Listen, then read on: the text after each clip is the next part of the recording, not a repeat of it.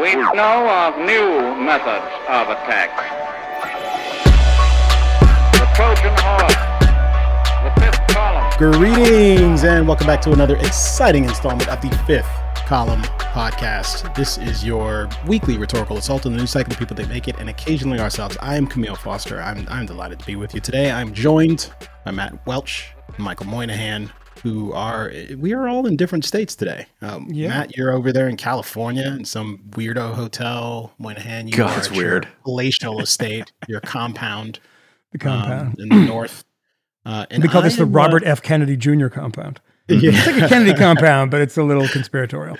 yeah, and I am I am in uh, in just in the orbit of Washington D.C. Um, You're at home. my, at my home. See Um, although there there will probably be some news pretty soon Uh-oh. I'm relocating again, and You um, dumb because I'm a lunatic, I'm relocating cross country again. Yeah. But we will have more to say on that in due time. Don't Can I tell you my the theory podcast as to isn't why? going anywhere. It's going to be great. well, Yeah. hear. I'm Uh, gonna- I don't know if you I want to hear that. I- I'm Okay, not well, this is my. It's a theory. It's a theory. now. It's a theory. Yeah. It's nothing. Okay. It's not, I don't know if it's I will not true, it's a- confirm or deny. Yeah, yeah, yeah, yeah.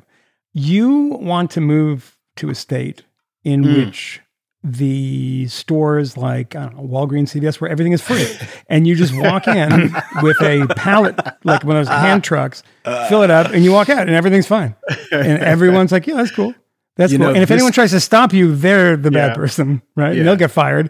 You know, that sounds like a good deal to me. There's quite a few this week states. I saw that a video Yeah, actually, on that's all of them Twitter. Yeah. I saw a, a video on Twitter uh, that was captured it, purportedly in Montgomery County, Maryland, where I went to high school and middle school, Uh-huh. and it was of a man burglarizing the CVS, filling some sort of bag with all matter of things, Mhm. and making a mess in the process, and then just walking out the door without paying. Mhm. So apparently, this happens all over the place now. And Did you see the the Cannot the- be avoided. The Home Depot one from a couple days ago. I didn't see that. The last one I saw before that was the Lululemon one, where there were Yeah. purportedly some people fired as well. What do you- I didn't even what do bother you following what do up you on that. take when you just do a quick burgle of Home Depot? Uh, it was. Um, let me let me correct you there, Yeah. Matt. Uh, it was not a quick burgle. Uh, they literally went in with big, those, took you know, the their big time. pa- the pallet Shoeless. things that you push on. Oh, they just did? Yeah. yeah, the flat and they, one. They get Yeah, some the motherfucking plywood. Oh my Whoa. god, it was. But those so- things always have the bum wheels. I Yeah, mean, that- that's really going to be a problem. Yeah, but you like know what? carting It's not a store. problem because no Yeah. one cares. Um, because we live in Yeah. uh, the Soviet society where everything I is wonder- everybody's. If you do go into steal, if you ask for help, like, oh, I'm trying to find this, and say, Mhm. well, I, okay, I'll show you, but are you going to pay? Oh no. All right. What- Why what's are you that? doing What's that that, accent? I'm, I'm curious about What do you that mean? choice of accents. What do you mean? Okay, It's a okay. it's a I mean, it thief could- accent. It could have been. oh, what the? okay. All Wait a right. minute. What what's wrong? No, no, That's how some that's thieves fine. talk. Yeah, yeah. Some- do you doubt Yeah. that some thieves talk like that? Some what are you, you kind of racist? Not all Yeah. thieves.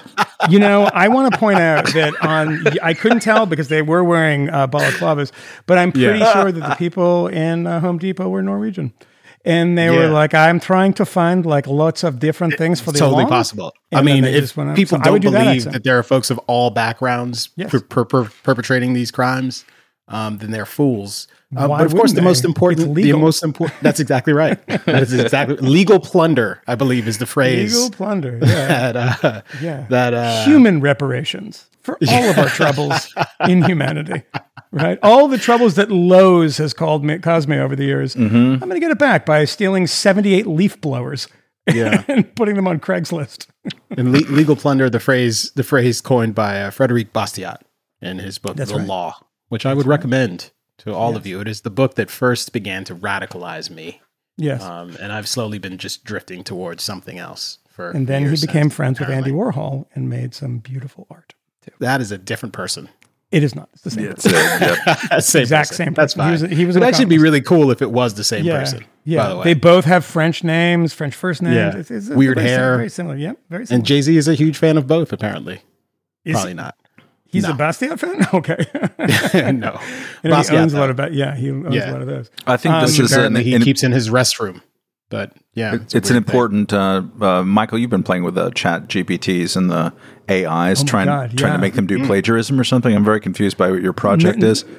Oh, um, yeah. But like, if you could get him to like execute him, I'm, I'm genderizing um, ChatGPT because he's a liar, so it's probably a man. Um, Mm-hmm. Yeah, uh, correct. it- uh, to get him to execute that vision of Andy Warhol and Frederic Bastiat. Uh, uh, Yeah, yeah, yeah. Well, the, the, the thing that I discovered about Kmele said something early on when these things first came out, and I didn't believe him. And now I want to uh, say that he was right. Yo, oh, what did I say? said was uh, that ChatGPT was really interesting and good um, as far as I could tell, and the Bard one, the Google version, was not as good. Uh, that is exactly the opposite of what turned out to be true. The most amazing thing um, about ChatGPT, and nobody has pointed this out. They're all talking about, you know, the writers' strike. They're going to take our jobs, which, by the way, is acknowledging that the stuff that you do uh, as a writer is just totally unoriginal, and a fucking computer can write half of these sitcoms, which is probably true. Um, you know, it's not going to write complicated stuff, but Yeah. um, but the, the interesting thing that I found on ChatGPT is a very, very common thing that it makes up quotes. Like it just in, totally invents quotes. And Yeah. it's almost like it tries to please you The because um, hallucinations. yeah. I turned in a piece that is going to be online, I think, um, ten, tomorrow. Uh, it'll be Friday um, about Wait. George Orwell. Michael Moynihan turned in a piece of writing. Well, I There's haven't a- written in a while. there's So a- No, I'm just I'm saying. There's a, there's a lot of deadline editors around the world who are like, uh, "Really? Go ahead." Well, it's not that I miss deadlines. It's it's, it's that I, I do miss them. It's not that. It's that half halfway through I realize that I don't want to do it anymore because Yeah. I just it's a waste of my time. Um, I should probably tell them that before I start and not figure that out in the middle. Yeah. But uh, this this one, um, no, I wrote a couple thousand words on George Orwell and a very very good book uh, by DJ Taylor, who um, I had reviewed one of his books for the Wilson Quarterly way back in the, the day. But um, that should go online. Um, I think tonight. Where will where will this be online, Moynihan? the Washington Examiner I've their heard of it. Magazine. Um, it's Oh. their book section of their magazine, which is a very good book section, and uh, really enjoy the the editor. Uh, Nicholas, uh, who's uh, terrific and a, a really smart Mm-hmm. guy. I think a listener to this podcast. So, um, yeah, but after I turned that in, um, I was going, I had a bunch of this kind of strewn over the room, all this Orwell stuff. And I started playing with ChatGPT and saying, Hmm. like, did Orwell ever comment on X or Y? And it would say, why? Yes, he did. And make up a totally invent, like a totally invented quote. Wow. It was so Yeah. bizarre. They're like And I was like, dogs. huh? They're pleasing the master. Yeah, well, it's it's like when somebody says, "What would uh, what would uh, Seinfeld be like if it was written by Orwell?" You know, they, they, they, Yeah. it tries to do a bad version of style, which it doesn't really do very well. Um, it's kind of like that, but it pretends that these quotes are real, and this happens. I did this with a number of people. You know, did did George Orwell like this, or you know, did um, you could say did Frederic Bastiat have a comment on Watergate, which is you know separated by about 200 years of the person and the crime? It will say, well, yes, he did. Uh, Bastiat said uh, Watergate is uh, an economic model. It's like what? Never said. And you go look for the quote, like maybe I missed this, and they don't exist. I I just like it's talk about it's not misinformation and that oh, Russia and all this crazy stuff. It's just Yeah. adding things to the store of human knowledge that aren't true. so that seems Well, it, it's actually super interesting, like how this how this works, and a lot of people have have written about this phenomenon. They, they- it's referred to as artificial halluc- hallucination. Um, oh, and- have they? Oh shit, I didn't know Yeah. that. Sorry. Yeah, and we don't out. we don't actually know why it's happening or why it, it, it tends to generate this because the, the whole thing kind of operates as a bit of a black box. Like there's a great deal we do know about how the models are trained, but how they do what they do and why they move in particular directions is harder to harder to explain and predict. But one of the things I did when I discovered some of this um, same sort of stuff is like just do some really deep interrogation. Like, wait, where is that quote from? Where is the quote from? Where did you find it? Et cetera, et cetera. And it will eventually get around to acknowledging that the quote is not real, but it doesn't give you any further explanation. It will apologize. Say, I'm sorry, this is not actually a real quote. I love this. Like you caught me. um, but initially, when I ask, it's like, oh, no, it appears in this book. And then I go find the book and I look in it and I search through, say, Kindle or something, and I, and I cannot find the quote there. And Yeah, I will say, yeah. that quote doesn't appear in the book. Where else might it be? And it's like, oh, that's not a real quote. And that is it. That's the end. Um, Mhm. Super interesting. Um, and I do think that it kind of blunts the argument um, in some respects about this, like ChatGPT being this uh, potential source of peril because it's going to be a boon for people who want to pro- want to publish um, misinformation. I think the reality is that what's likely more likely to happen is people will become increasingly skeptical of the kind of output that they're getting from ChatGPT and understand that it's highly likely that there will be things in it that are inaccurate. In which case, um, there is going to be a need for better sourcing within the app itself um, and more prudent um, more prudence on the part of users to actually go about the very doing the hard work of trying to verify what's actually in the substance of these things. That's not to say that the tool can't be incredibly useful. Um, it could perhaps help you um, refine your prose or give you an outline for something like a, a proposal that you're putting together. But there are real limitations here. Um, and again, it's it's misfiring in pretty profound ways, in ways that can't really be easily explained and that don't seem to be easily sortable.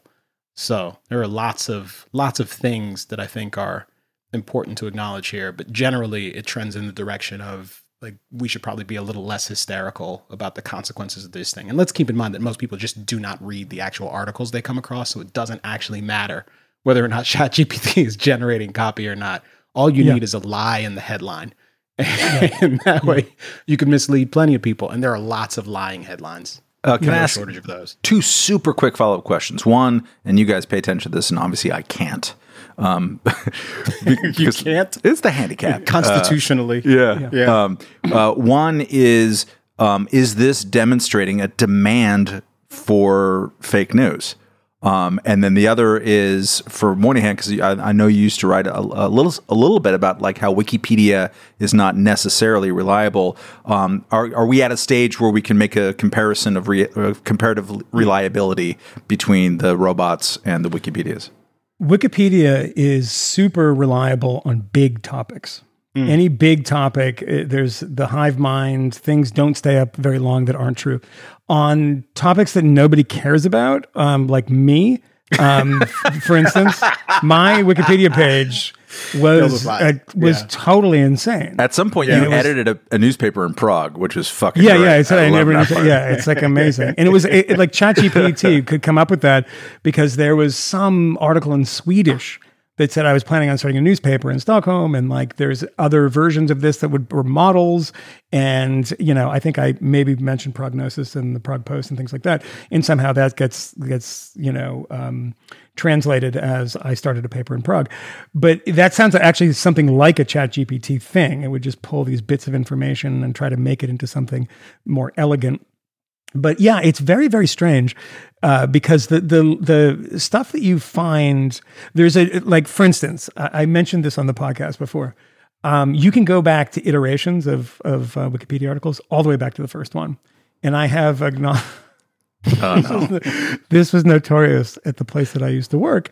Is that uh, go back and look at the first version of Tim Pool's uh, Wikipedia, and it is one of the funniest things I've ever read in my life, and so clearly written by him that it's like it's so demented, and like it's like Tim is just uh, one of the most uh, ferocious journalists of his generation. It's like completely bananas. And I, In fairness, I kind it could be his mom or something, like someone who loves and cares about him a great deal. I, I don't even. I that wouldn't be his. mo- I think his mother's not disappointed. Um, I'm kidding. No one Uh, cares. it's fine. You don't have Um, to care. Fine. yeah, it's it is. Uh, uh, where was that from? 2011. Yeah, Oh, no. He's got it at his fingertips, of Occupy course. Wall Street. Um, uh, this is this is the kind to read you the first bit. This is actually not the one I was thinking of, but uh, uh, Timothy Pool is an American independent journalist from Chicago, Illinois. His unique 24, 21 hour marathon reporting on the Oh. Ustream channel, The Other 99, Oh. earned him fame during the Occupy Wall Street protests. Fame Um, and acclaim, I'm sure. yeah. And then it's just like it's it is uh, um uh, yeah this isn't the exact one i was thinking of there's one that is really really funny um but it's just because it's all about how amazing he is but anyway yeah that that kind of thing has i- i- you know you don't see very often on Wikipedia, it's it's pretty reliable. You know, I mean, it's it's more rel- the idea that it was some, it's somehow less reliable than you know, a news report uh, that's produced by one person on a very fast deadline in a 24 hour news cycle. Uh, yeah, I, I would say I would probably trust Wikipedia more in these in these cases, but um, yeah, I mean, ChatGPT is it's just weird. I mean, every time I try to get it to say something kind of interesting, um, it fails, um, and I think it's a thousand times worse than than um, Wikipedia in its kind of infancy, where where there's a lot of kind of orphaned articles that people created about themselves, but they're very very fast these days about deleting things um, from people who don't deserve to have a Wikipedia page, for instance, and uh, stuff that's only edited by one person over and over and over again. Um, so yeah, there's a lot of safeguards built in, but ChatGPT just you don't know the secret sauce. At least I can go back and say, oh, this was probably written by Tim Pool. you know? Whereas I don't know um, if this is coming out of some server in Sam Altman's dungeon. Yeah. um, where- well, I mean, there's a, a lot more transparency with Wikipedia. I mean, you can Yeah. see the conversation between the different people who are editing the post. There's this act live um, and again transparent moderation process um, that is available for everyone to, to consider. I don't know what the source material is for responses that I get out of ChatGPT. Um, and that that is really important. I will often ask for it, um, and sometimes will even get like really, and not sometimes, most of the time, get kind of useful insight about where things have come from. But again, it, when I care about the facts, when it matters a great deal, and I have to be accurate, um, I'm going to to have to do some additional digging. And again, it's the same the same remedy here, um, whether we're talking about misinformation and disinformation or whatever, fake news, like in general or with ChatGPT applies. Like we just need better consumers. That is Mm. ultimately what what the remedy is here. Now, whether Yeah, or yeah, I not mean, that's something you can't Grey goo or paper clips is another matter entirely. Yeah. Um, but I don't think that's a, a likely scenario. No, it always the conversations always presume that people are rigorous and want what Right. you want. Yeah. And that's when when they have access to all of the information, they don't want that. And that's, That's exactly demonstrated daily on Twitter. so and in a lot of other places as well. yeah. Yeah. Anyway, um, Yeah. there is a ton of stuff happening in the world. Should we So talk much about some? stuff. It's Yeah. crazy. I Well, want we've- to, gotta- but before Yeah, we it. get that far, Uh-oh. um, Uh-oh. tonight was the last night of our our deep, deep, dark girlfriend, uh, Kennedy, her uh, television show. Deep, deep I- I- dark. I, don't know if you guys if you guys watched it, but I was watching it here in an undisclosed, um, really incredibly shitty Orange County, California hotel. Um, I watched her last episode. They canceled her show um, a show that was begat, not made, uh, or something. Uh, uh, initially, out of the the flames of the Independents, which Kmele and I had done, and which Moynihan was on a half a dozen times, probably, mm-hmm. including I think Out the came on. flames or the ruin? Which is it? It yes, exactly Smoldering right. The smoldering. Of the Independents. I mean, the it was, Nagasaki crater that it left in Midtown Manhattan. it was largely the same show. They just got rid of the pips, and that's Yeah, fine. um, exactly. but anyways, yeah, it was the we found out today, this morning, that it was the final show for Kennedy, and she did it, and it was so great. People like go and find that. I'm sure Busty Wimsett uh, uh, ta- taped the whole thing, and we'll make it available.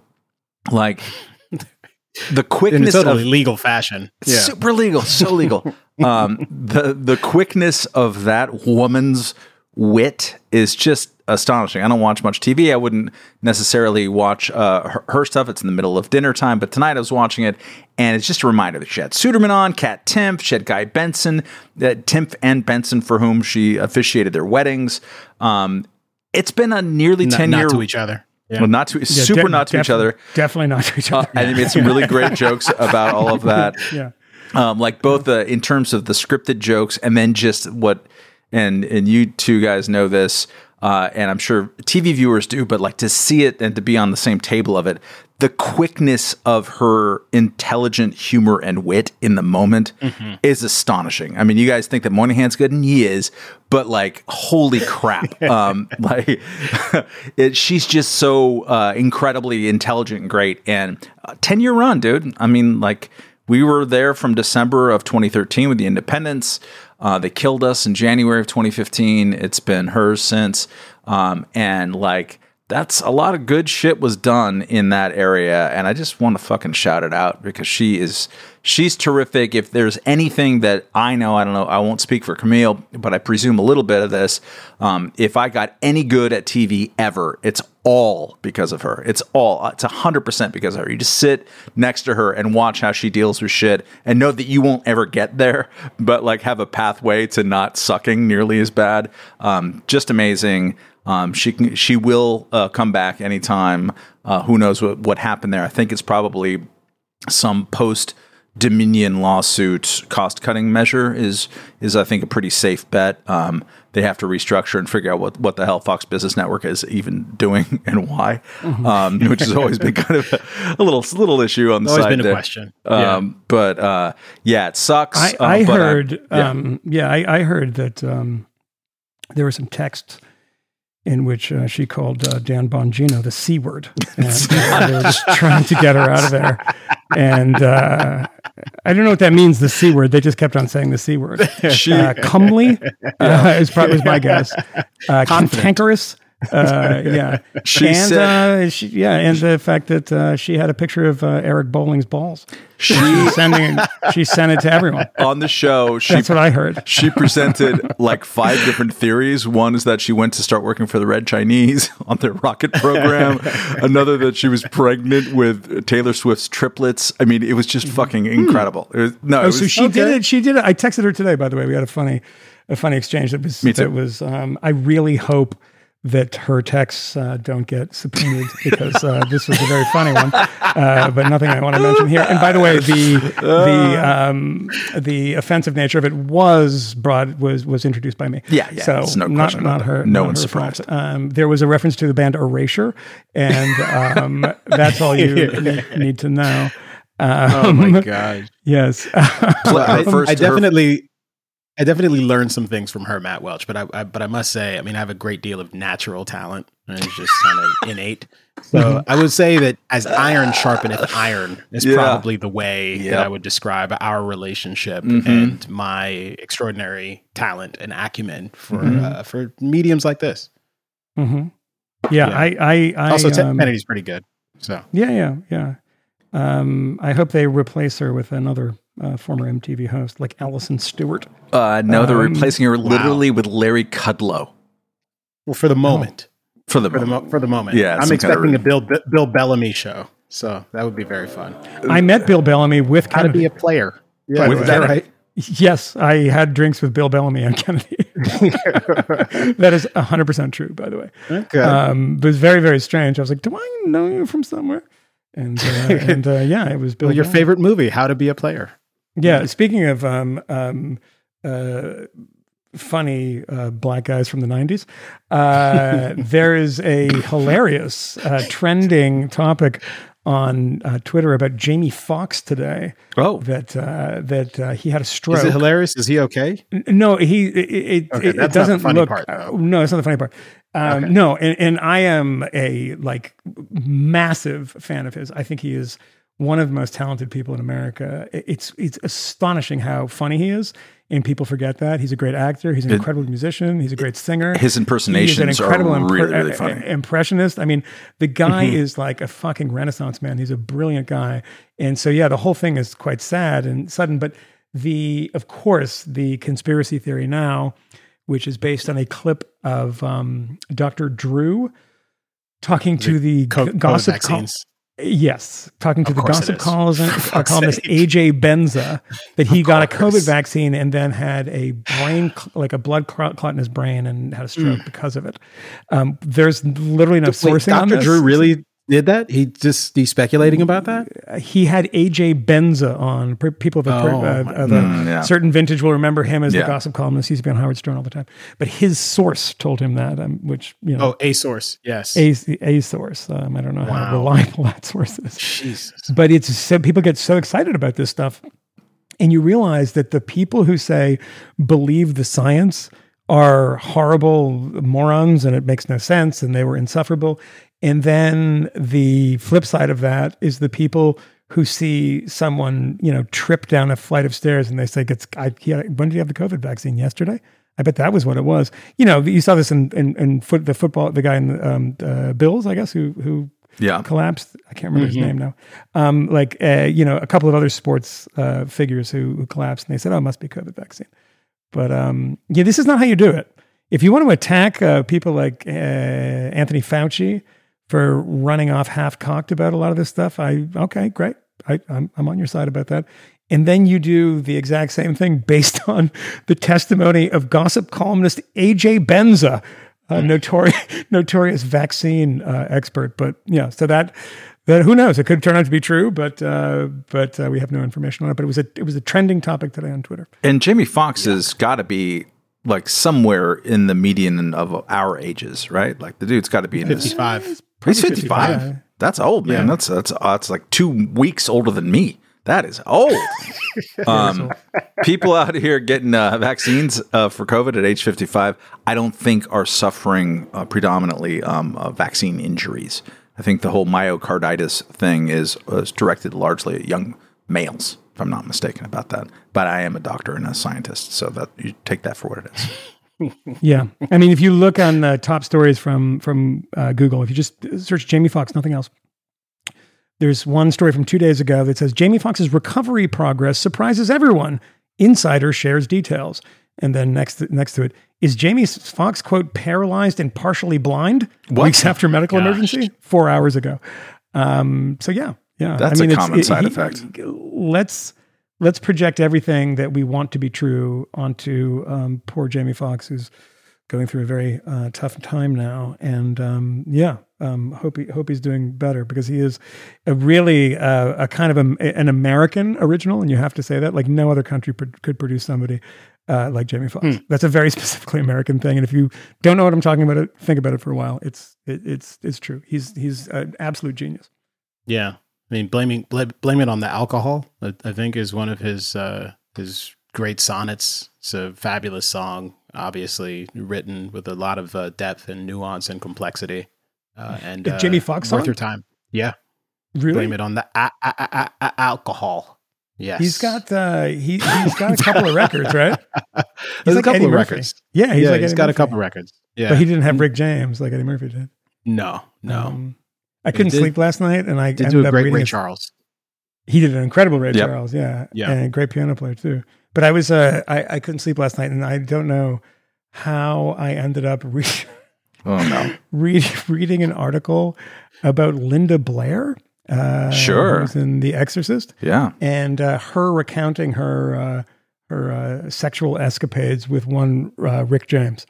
And Oh my was God. really funny. What Wow. are you doing with your life, Moynihan? Uh, I have I have good information and you don't. So you tell me that I'm wrong. I mean, there's a lull in a conversation at a party, and I'm like, Yep. "Hey, you guys remember uh, uh, Linda Blair?" And everyone's like, "Yeah." You see how it goes. I mean, people get very Wait a excited minute. about these things. I Yeah. just googled this. Yeah, there are no. a bunch of pictures of her like shirtless with him. yes, yes, Yeah. Yeah, yes. Wow, She- they were and she, and she was it. like, "We took those. We were trying to outrage people." We just- she's a super freak. she is in, and she claims one song uh, on I think on Street Songs is written about her. Is about her. Um, I think so. She might have Yeah, been like that- 16 It's not just about you, baby. I assure you. Oh my gosh. She That's some dated Marvin some. Gaye stuff. Yeah. she dated some um, musician when she was like 14. It was very common in the 70s for musicians to date 15 A lot of 14 year old Yeah. problems there. Rick James, um, in, when he was in his band with Neil Young um, Yes. as a teenager, both of them, I think, um, he was, if I'm not mistaken, a AWOL from the Vietnam War draft. That's why he was in Canada. Yeah, He was in Yeah. Canada there, and then eventually caught up with him. And it caught up with him, uh, I think, because uh, he was starting to get big enough that Motown was interested in what they were doing. And imagine it's Neil Young and Rick James in a band. That's already the most awesome story you've ever heard. Awesome. Yeah, it's awesome. I mean, I don't know who who else are you going to add to that. You can still find, I think, about three songs from their demo eventually surfaced, and you can find them on the uh, on the on the bits. And um, and uh, I think people were mad at uh, Rick James either for personal reasons or for jealousy reasons, and they sicked because they came down to Motown to record, and they sicked the feds on him. Um, they narked on him, um, not uh, Neil Young, um, but uh, and that kind of like blew out their recording career at that moment. And so Neil Young and one of the other dudes from the band um, bought a hearse and drove to California and started Buffalo Springfield. That's There you go. totally That's true. true. All of that is true. People who listen to this podcast who want substance, uh, or you're just you started listening. You started is listening the first time. I heard a lot about this fifth column thing, and you're like, and you're texting your friend right now, and you're saying like, I'm 30 minutes into this, and they're talking about Rick James uh, getting hand jobs from the girl from The Exorcist, uh, and it's like, well, yeah, just hold on. We got a lot of other stuff. We're coming to that. We're coming Yeah. to that. But I do want We're to coming to that, aren't we? Yeah. Well, there Yeah. we go. Well, um, I do want to say one thing that we texted about that is very, very important, um, and uh, it is a a link that Kmele sent uh, to a speech. Oh my god! I believe in 1993 in Indiana at a kind of a black nationalist conference. I think it was. it looked uh, like it. I didn't know where it I think from. that's what it said in the description. Delivered by one Tupac Shakur. yes. And I want people to find this. Maybe I'll link it in the in the show notes. Um, Yeah. I want people to find this because you know you might have had some respect for Tupac. You like his music. You like him with Digital Underground. You liked his solo stuff, etc. I like his pretty eyelashes. Uh, Mm. He also had some pretty eyelashes, um, and uh, just a generally a handsome chap. Um, I want you to watch this. Uh, Kmele made us watch this. Um, that was my homework assignment. Uh, I cannot believe how stupid he is, it's and bad. it is it is unbelievably bad. Yeah. And he is just screaming about the most. Biz- I couldn't follow what he was saying He's completely and, uh, incoherent. yeah. incoherent. And I realized that they taught a class uh, about like the genius of Tupac um, at Berkeley a few years back, and I was wondering if this um, uh, epistle was was taught there because it was so crazy. But the, Yeah. the the important part of the story is not that. I do want you to watch that because it's just. It's just lunacy, um, and he's an amazing hypocrite. Everything that he says, he has done the opposite of. He's like, he's like, got to treat women well. It's like, uh, when did you go to jail for rape? Was that this or after? Um, we, uh, I mean, and well, you know, we're killing yeah. each other. And it's like, how many times did you pull a gun and shoot somebody or, or get shot at or whatever before he was murdered? But I, I shared a little uh, story there with Kmele, of all people, who knows a lot Mm-hmm. about this stuff, didn't know Mhm. that Tupac might have killed a six year old child. Um, His gun. His gun. Well, I for mean, this is yeah. What But we those know guns have a f- occurred. tendency to hop off the shelf and start shooting babies. well, what we know, So- what we know is he acknowledges that it was his gun. He acknowledges pulling the gun Yes. in the midst of a scuffle, and this is this is celebrity Tupac. He is with his crew. He has Yeah. just performed. He was doing Yes. some kind of crowd stuff afterwards, and there's some drama that pops off. So he acknowledges pulling the gun that he had on him. yes. But his claim is that he dropped it and that someone in his crew, someone with him, Yeah. picked up the gun and fired it. And in firing it, managed to kill a six year old kid. Um, and Um, there was eventually a settlement. I don't know if there was ever any attempt at a criminal prosecution. Um, one would imagine that there was probably something along those lines, but there was some sort of financial settlement. Um, Yes. And uh, Moynihan, you also linked to that New York Times story, uh, which was written after his death, where someone, a reporter or journalist, asks um, the mother of this slain child whether or not she's forgiven Tupac. Um, and her, she didn't give a response. She was a bit overwhelmed uh, by the description in the uh, story and and just apologized and walked away. Yeah. Um, so Th- one that's could imagine, but I. I had no idea. I'd never heard yes. that Yeah. before. Yeah. Um, No, it's totally week. plausible that he dropped the gun and then somebody else just picked it up and shot a kid. Uh, you know, makes perfect sense. But but here's the the the point of this is that Kmele sent that. You know, I don't think it was with um, any reference to anything in the news. It was just kind of an No. interesting thing. You just stumbled Um, across it on on yeah. Twitter. The, the title of it is uh, Tupac's revolutionary speech, Yes, rare yeah. leak. Yeah, I love when they say leak, Expo like- 1993. It's not a leak. Newly resurfaced. It might be rare, but it's not a leak. It's like the, the fucking Pentagon Papers. It's just him screaming at the top of his lungs. But there is there is something relevant re- relevant about this because I um, was sending that stuff and his criminal history, the way he discusses women, the way he treats women, the fact that he went to jail for rape, um, for sexual assault. Uh, the fact that he was in jail for beating, I think I can't remember. There's so many, uh, you know, shooting at people, etc. Um, next week uh, in LA, and Matt is in LA now, and he could go to this ceremony. he is receiving a star on the Hollywood Walk of Fame. Sure is. Wow. And it is amazing which people get free passes with their background. He went to prison for rape, right? And he uh, was involved in many, many violent incidents, one of which we don't know the details of, but did end up in the death of a six year old who was shot with Tupac's gun, with his gun. I, I mean, I don't know what to say beyond that, but he's I- getting a star on the Walk of Fame. There's no debate about this. There's no think pieces in the LA Times. There's no back and forth. Should we, you know, separate the artist from the art? It's, it's, et cetera. That's just not even, uh, you know, that's an interesting conversation to have, of course, but the conversation isn't even happening. In fairness, the uh, Hollywood Walk of Fame is the cement version of the Golden Globes. Um, so, like, it's this absolutely inscrutable, totally pay for play uh, kind of situation. I did see, I'm, I'm here um, uh, for a, a couple work reasons, but also to see my dad um, and uh, see how he's doing. And when you know you sit down with your old man, and he's going to have the, the TV on, and if there's not a baseball game on, um, then it's either going to be Fox News or it's going to be the local news, which I love the LA local news like more than life itself. Just like the levels of pancake makeup on the ageless, always being surgerized, weather diva men who always have names like Dallas Raines. Dallas Raines. um, just not his real name. And he's been the same guy since I was 10. Um, and just, That's a real person. Oh no, that's a real name. Um, a lot of people. porn star name. Um, well, yes. What do you think we're doing out here? Uh, so I'm sitting there with my dad, um, and we're watching local TV news, and uh, like everyone on the uh, TV news screen has the Pride shirts on. Um, so they're like talking about all the Pride stuff, and it's great. And then the next thing is about Tupac and and the Hollywood uh, uh, Walk of Fame, and I was just sort of like thinking of my dad, you know, who's probably at Trumpy to the extent, or like he was before, uh, like uh, before the series of injuries left him less interested in politics, perhaps. um, But uh, but uh, it, you know, last time I was here a few months back. I heard from him and another member of my extended family such detailed recountings, um, intricate, like, and fact checking me um, about what the immigrants are doing to New York City. it's like people who just like are watching Fox News, sometimes Fox Business, to the extent that, that exists anymore, um, and uh, and like d- developing large theories.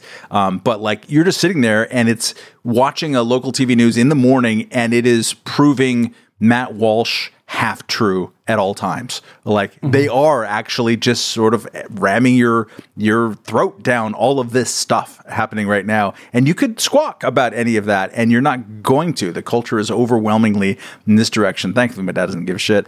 Um, and it's fine. Uh, but it was pretty odd to see like Tupac is just like it was assumed and understood that he was an unassailable genius um, and Mm-hmm. etc. Um, and that's the default in uh, in you know even He supposedly really wasn't. local. I mean, I- I mean, like you hear, you can't go anywhere without hearing Biggie songs just like on like in the speakers at like a fucking Banana Republic or something.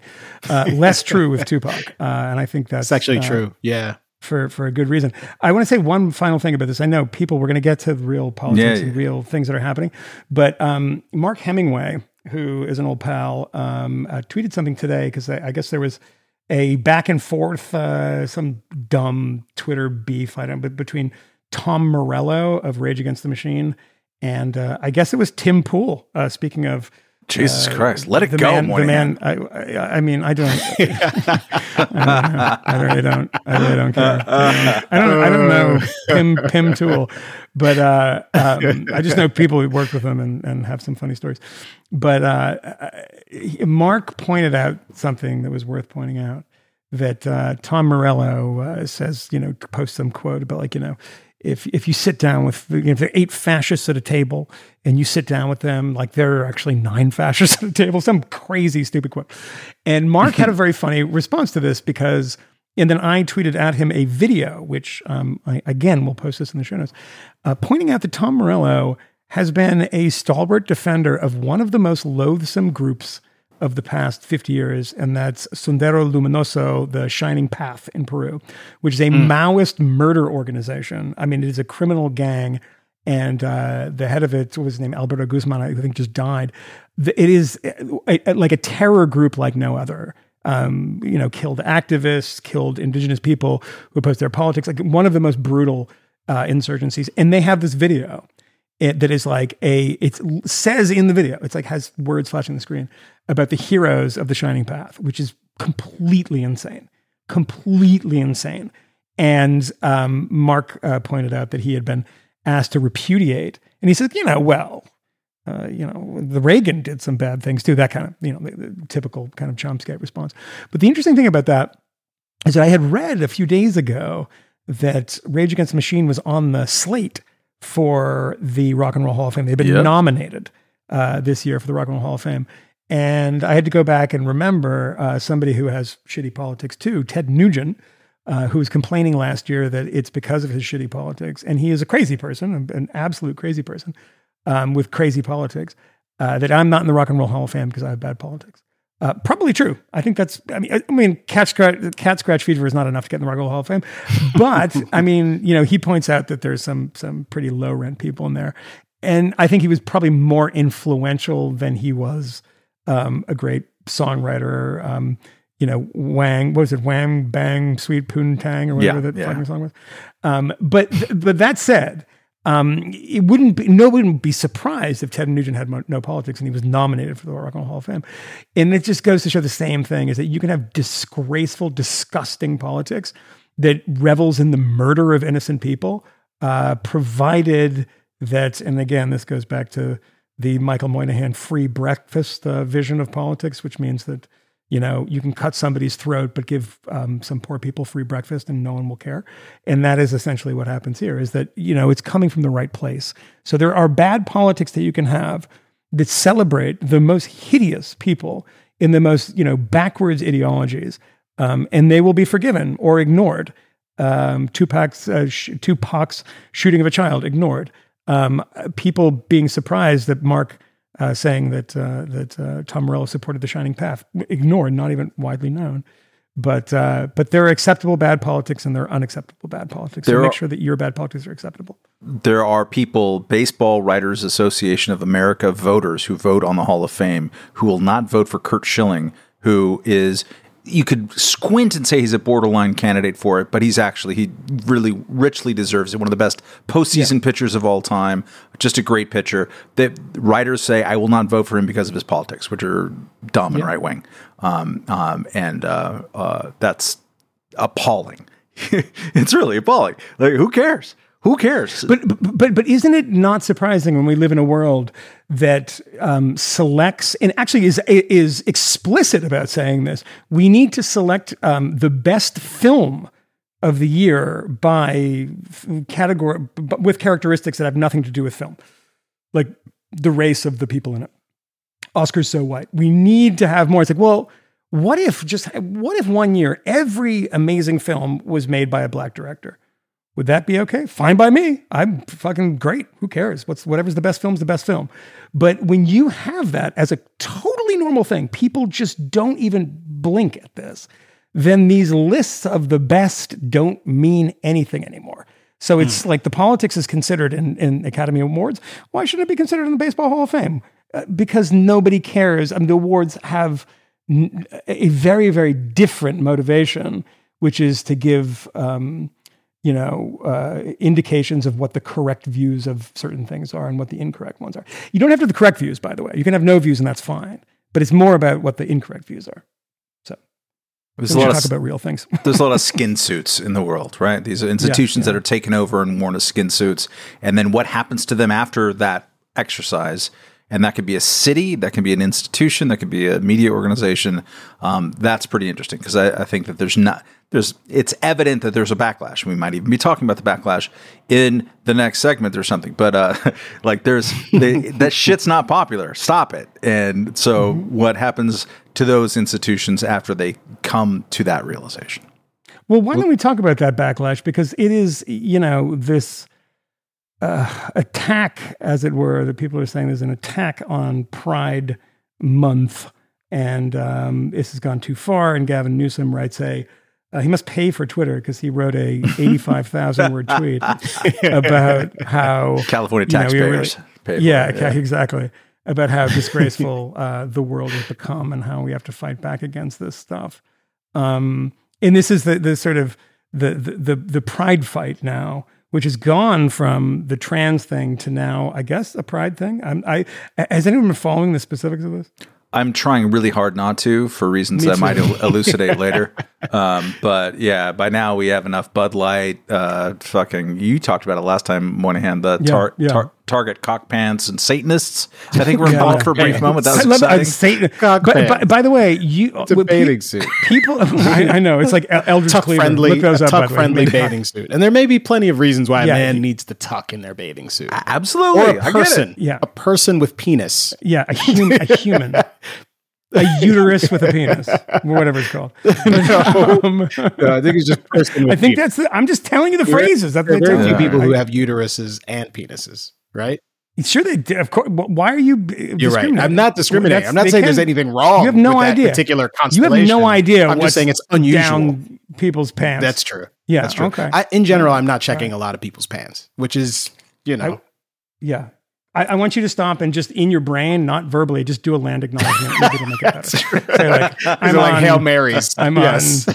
Yeah, yeah, yeah, yeah, yeah. Indulgences. I'm on Uh, Mohawk I'm land that belonged to one native tribe, not- which had murdered and brutalized Yeah. another native tribe in order Yeah, to obtain yeah, that yeah. land. I'm and doing, I just want I'm to doing acknowledge land them. acknowledgements of everybody that's been murdered by another tribe. I just want to do a land acknowledgement in my pants. Is that enough? I mean, Yes. is- is fine, right? Yeah, you gave me the name of the episode. Those are the Thank you. most important Um, ones. th- th- the most important. can we can we just say this about Yeah. this? I, I want to like I I don't like any of this fucking stuff. It's I think it's exhausting. Wait, which stuff? And it's tedious. Which but stuff?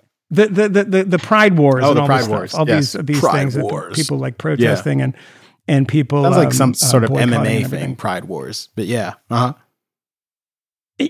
here's the thing Yeah. about this this is a culture war Uh-huh. right and we talk about things like cultural appropriation um, you know it, it, uh, like the, the protest and the protection of these cultural shifts which means that you know eminem's rapping or something we need to protect this culture and we need to not allow people to appropriate a culture that is ours etc if we look at culture in that way which i think is the wrong way of looking at culture but if you are surprised by what's happening. I'm not saying you have to agree with it or you think it's good or it's bad, but the backlash to like these kind of forced cultural changes, you know, the kind of faster please uh, vision of the world, in which it is like, I mean, even the fact that we're talking about Pride Month, Pride Day, Pride Week, now it's a month. I mean, what? Why is it a month? Wow. It's the week. It's the Andy week- Rooney no, over no, no, here in the corner. no, but, but, but, but it's but like My eyebrows is- are is- long. yeah, but it's- I, I have gay caterpillars on my face. I, um, I don't. But but honestly, it is a great it is a great kind of trick that when you're like, wait a second, wasn't this a day like a week? Mm-hmm. And now it's a month, and you second you say a month, like, oh my, you- you object to it. I'm like, no, I don't, I don't care. That's the thing. Is like, stop trying to pretend that I care about Right. this shit. I don't give a fuck mm. about anybody's private life, and provided no one's being discriminated against in like, you know, employment, housing, basic things, I don't care. In I general, just that's correct. care. Yes. But this weird thing that these culture changes that do not track with American opinion, they feel like they're being forced upon people. And this is the issue. And this is a very, very, very important distinction. It's not that everybody who's not buying Bud mm-hmm. Light is transphobic or wouldn't welcome somebody in their family if they came out as trans. It's just people saying, why are you stop doing this? I'm so annoyed that everywhere I go, there's politics and it's there's one vision of politics, and my vision is not part of that. So I'm not going to buy your product. Okay. But we shouldn't be surprised that this is happening. That people are pushing back on this stuff in a subtle way. And it's. Look, there's going to be extreme things What too. Unsubtle people too, burning- yeah. Oh yeah, yeah, of course. And I'm not saying that the, that that any of it is even acceptable. Say it is acceptable. Say it isn't. It's just the etymology of it for for you know people, particularly people that you know are friends of mine on the left who believe in root causes theory about everything around the world tying back to something that America did, justified or not, that pissed people off. They're pissed off. Why do they hate us? We did all this stuff. It's like you you cannot compartmentalize that and not apply root causes to things that you enjoy. I'm happy that there's more people accepting of gay people and that there's more conversation about about trans issues, et cetera. But you do also have to acknowledge that when you are pushing this at a rate that seems to be, you know, not exactly in line with American public opinion, well, their idea is that we can force the change of American public opinion because this happened before. And they're correct about this. It happened before with gay marriage and just the acceptance of gay people. But when you go a little further than that and you see, there is no punishment. That's the huge fucking difference. When there was an argument about gay marriage, there was no punishment if you were like, I, I don't, I'm talking about this and I've like, I've misunderstood the language you're going to lose your job.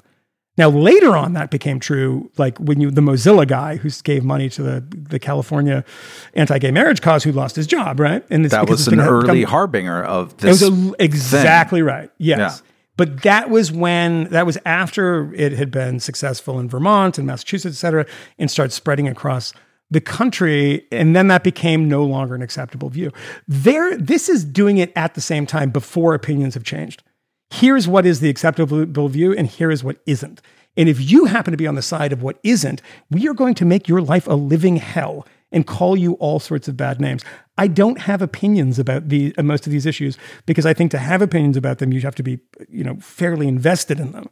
Uh, and I'm not invested in them. There's too many things to care about that to care about this kind of marginal issue that's being made into a major issue. But I think that people freaking out about these wars, like, I cannot believe this is happening, you absolutely should have seen this coming. You sh- absolutely should have seen that if you talk about this endlessly, you know, uh, if you get every corporation that you have any influence with to go out and say, we're going to talk about people's private sexual lives when we're selling makeup or selling, you know, toaster strudels or something. No one fucking mm-hmm. cares if Pillsbury you know, thinks uh, Pride Month is the best thing ever. Don't don't not hire people because they're gay. There was don't a, fire them because they are, or you know, just be decent people and don't talk about it all but, the time. I think it's but but but we should we should acknowledge that there's the reactionary spiral.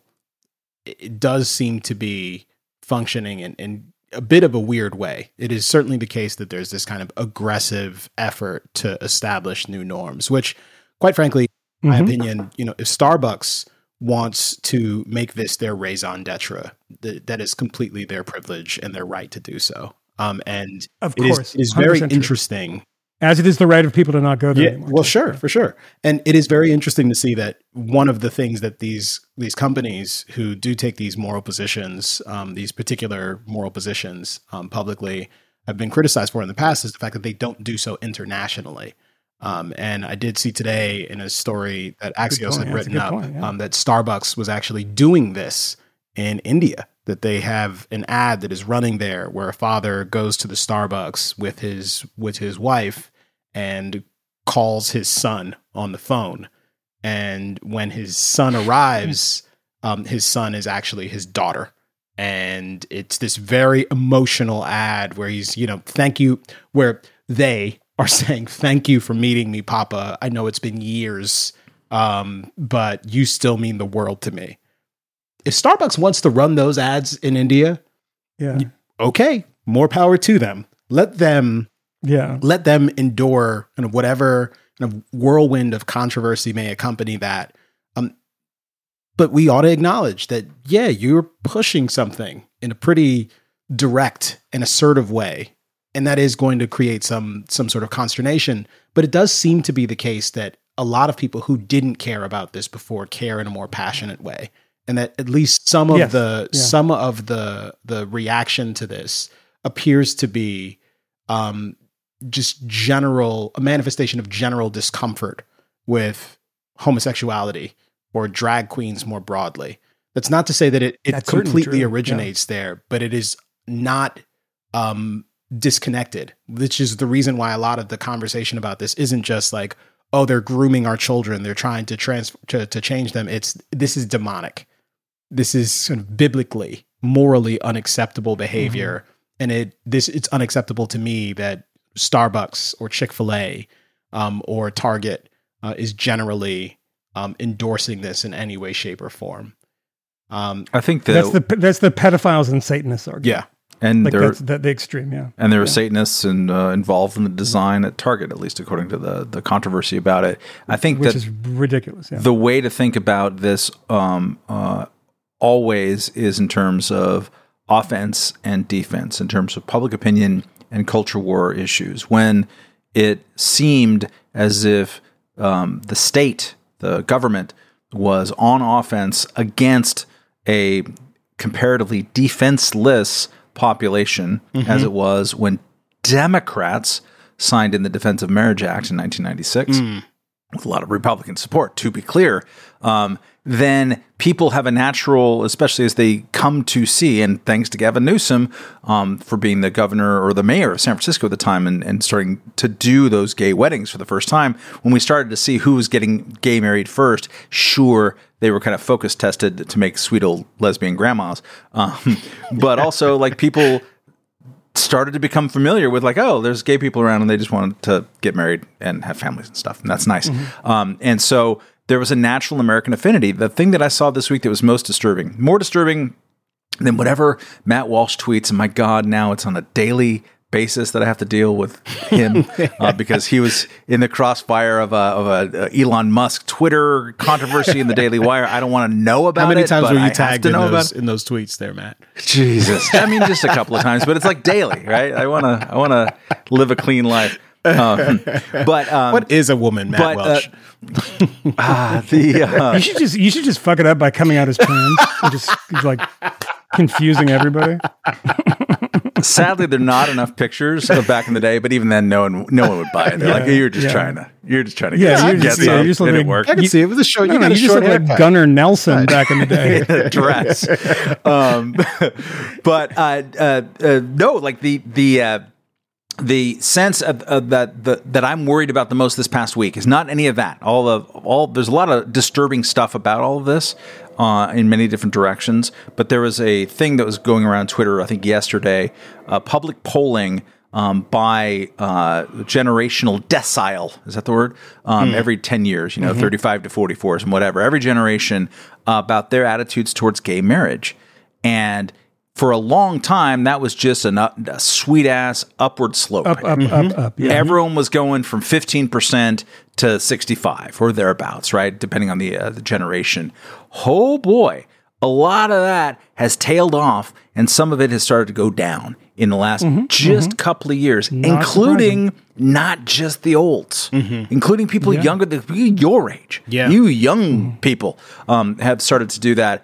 Um, what is that? Is that like the rise of uh, of a new reactionary class of knuckle dragging whatevers? Maybe, yeah, it's possible. We live in shitty times, but it also might be This is the best uh, of all reaction possible times, Matt Welch. To the offense defense question, right? So, like when it was obvious that the government was on offense against a defenseless class, people saw the inherent unfairness and they rallied Mm-hmm. for the defense of people just to have the same normal rights as everybody else. Yeah. It was a great and righteous cause. They won the fight. What did you do after you won? What did you do? Abe Greenwald had a pretty good pace. I think it was in commentary um, about four or five days ago, talking about spokes trolling, right? To the extent to which anyone wants to pay attention to the Bud Light controversy, and I can't tell you how much I don't. However, there was a big controversy involving Bud Light. Um, just like some Instagram post of a trans person who dresses up like a woman badly. I'm sure we talked about it on Megyn Kelly 17 times already. every fucking time we go on that show. Um, uh, and like, like we got dragged into news stories of like we're we're part of the problem about. Anyways, um, uh, but people are upset because they're spokes trolls. That was the phrase that Abe Greenwald word, and he's right about that. Like, it's not just that it's a new spokesperson for this. It's like. Hey, look, here's this revered thing. Talk about skin suits of revered institutions. Oh, there's a revered institution. We're going to go over here with someone who we know is going to get under some of your skin and it's going to make you react against it. Mm-hmm. Now, what are you going to do? Well, I don't think they know that though. you I don't think that, they know? I, I think Abe's absolutely right. No, I don't think so. I think they do now, Hmm. and I think that that there's never been that kind of punishment before. It's always Mm-hmm. been you've always been able to do that, and like I remember a couple of years ago um, talking to Levia, we were walking through uh, Union Square, and there was. Um, Uh, there's a bank there. What is the one that Al- Alec Baldwin does the commercials for? Allied? whatever that bank is. Uh, no, no, the Capital uh, One? whatever I can't remember. What's Capital One? wallet? Capital Yeah. One. Yeah, yeah, Capital One. And it was like full. The whole thing was rainbow. You know, everything like outside, Mm-hmm. inside, etc. And I remember talking to her about it, and I remember this kind of like quizzical look, and she's like, "Oh, okay, that makes sense to me," but it kind of cl- clearly didn't because she was like, you know, young enough to be like, "It's a bank. what does this have to do with banking?" It's so weird. Like, it's cashing a check. It's not getting a hand job. What do you like? This is so weird. Uh, not So, her, not her words. no, no, no, no. Her thought bubble for sure, but not her words. Um, I refuse to Her believe that eight-year-old your daughter daughter- knows what a hand no, no, job no, no, is. No, She, she, uh, well, you never know these days. But um, uh, well, it's the internet. People learn Yeah. a lot of fucking stuff that you don't want them to Yeah. know.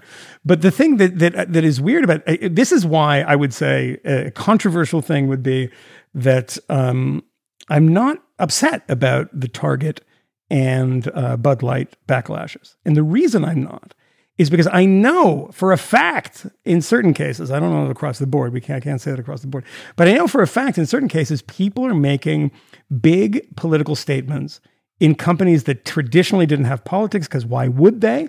And they don't believe it. They don't believe them at all. They're not saying, well, we want to ca- cater to this crowd and that crowd. That's all. You should always do that. And I understand that. But when you're making huge political statements of saying, this is, we are, uh, you know, a tea brand and we have politics on X, Y, and Z issues. Like, you know, when, there, when there's a school shooting, they're going to come out and talk about mm-hmm. guns. I mean, they're not talking about the debt ceiling, but they're talking about culture war issues. And it's because they felt they had to. And now you have plausible deniability that like maybe we shouldn't, you know, engage in a culture war when we sell oven mitts, mm. you know, or sneakers or whatever. Because look what happened to these guys. You know, Target's going to recover. They're not going to get this. These things come and go, right? Bud Light, I think, is probably going to be a little harder in a way because it's not you know everything you need from toilet paper to food.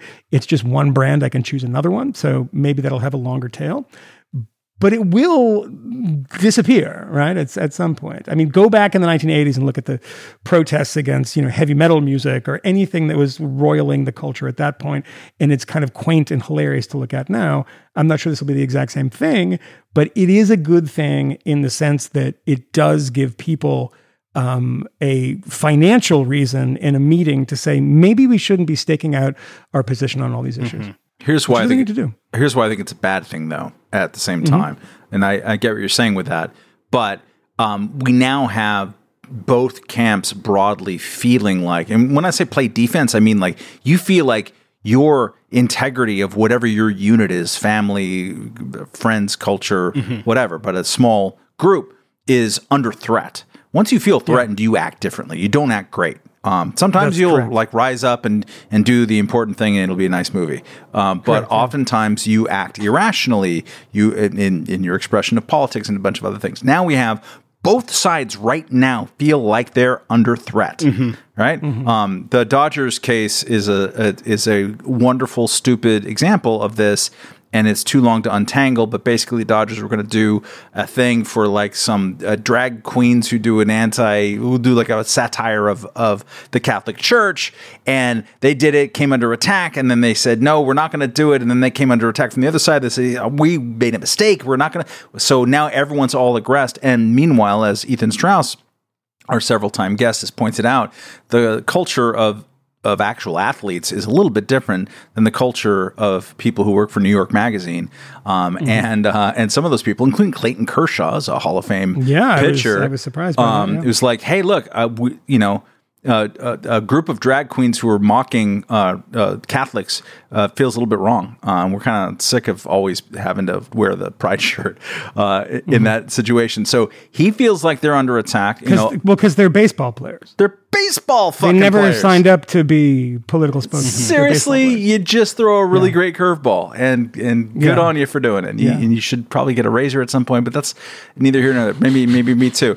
Um, but um, but uh, they they also feel like, uh, and then plenty of, of normies out there, and Ron DeSantis is is out there, sort of uh, appealing to this crew. Um, like, hey, my daughter is 15, she's a swimmer, or she's competing in women's athletics, and now suddenly there's some dude whose voice has changed, um, who is trans and is competing against him. That's you're com- you you have come into my kitchen now. I feel like I'm under threat from that, or people feel like, or they fear that it's possible that there's a, an entire superstructure of of the world out there who wants to cut off boobs or dicks or whatever before kids are 18 which seems like a really wrong thing uh, to for me to do uh, for, and i'm not going to do it. Um, but you get what i'm saying. Um, so you feel like you're under threat but then on the other side they're seeing an increase of this vociferous matt walsh crew. There's like bomb threats and i think there's bomb threats on, on both sides. Perfectly good people on both sides doing bomb threats about pride wars. Very fine Um, people on both sides, you mean?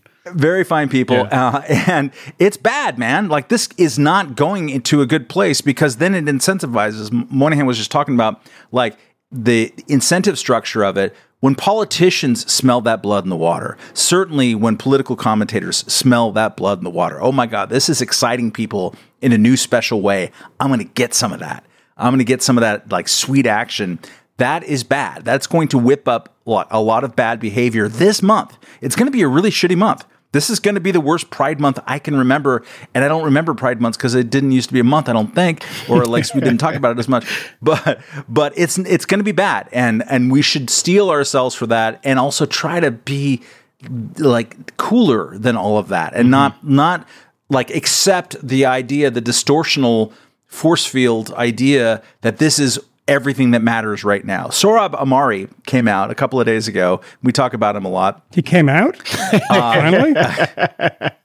We, we he knew was there was going to be another change. We knew this was coming. Yeah, yeah, yeah. it exactly. actually was a Twitter thread about another change, and this change is like going basically into pro Bidenism. I think is where he's going to end up with this. But he's like, I look around and I see all these conservatives getting really, really excited about like drag queen. No, he didn't say drag queen, sorry, but like getting excited about Miller Lite and Bud Light stuff. Like, what are we even fucking doing here? And that is the right re- response, I think. Ultimately, like at some point, I get it that you are feeling aggressed and you're feeling like I was just having a beer. Why did I have my nose smushed into it? And you're kind of right for that, as Moynihan was pointing out uh, before. But if that becomes your consuming political passion and identity, then it's going to lead to a lot of people feeling like they're under threat, and they're all going to act really bad. So that's the month that we have in front of us, I think.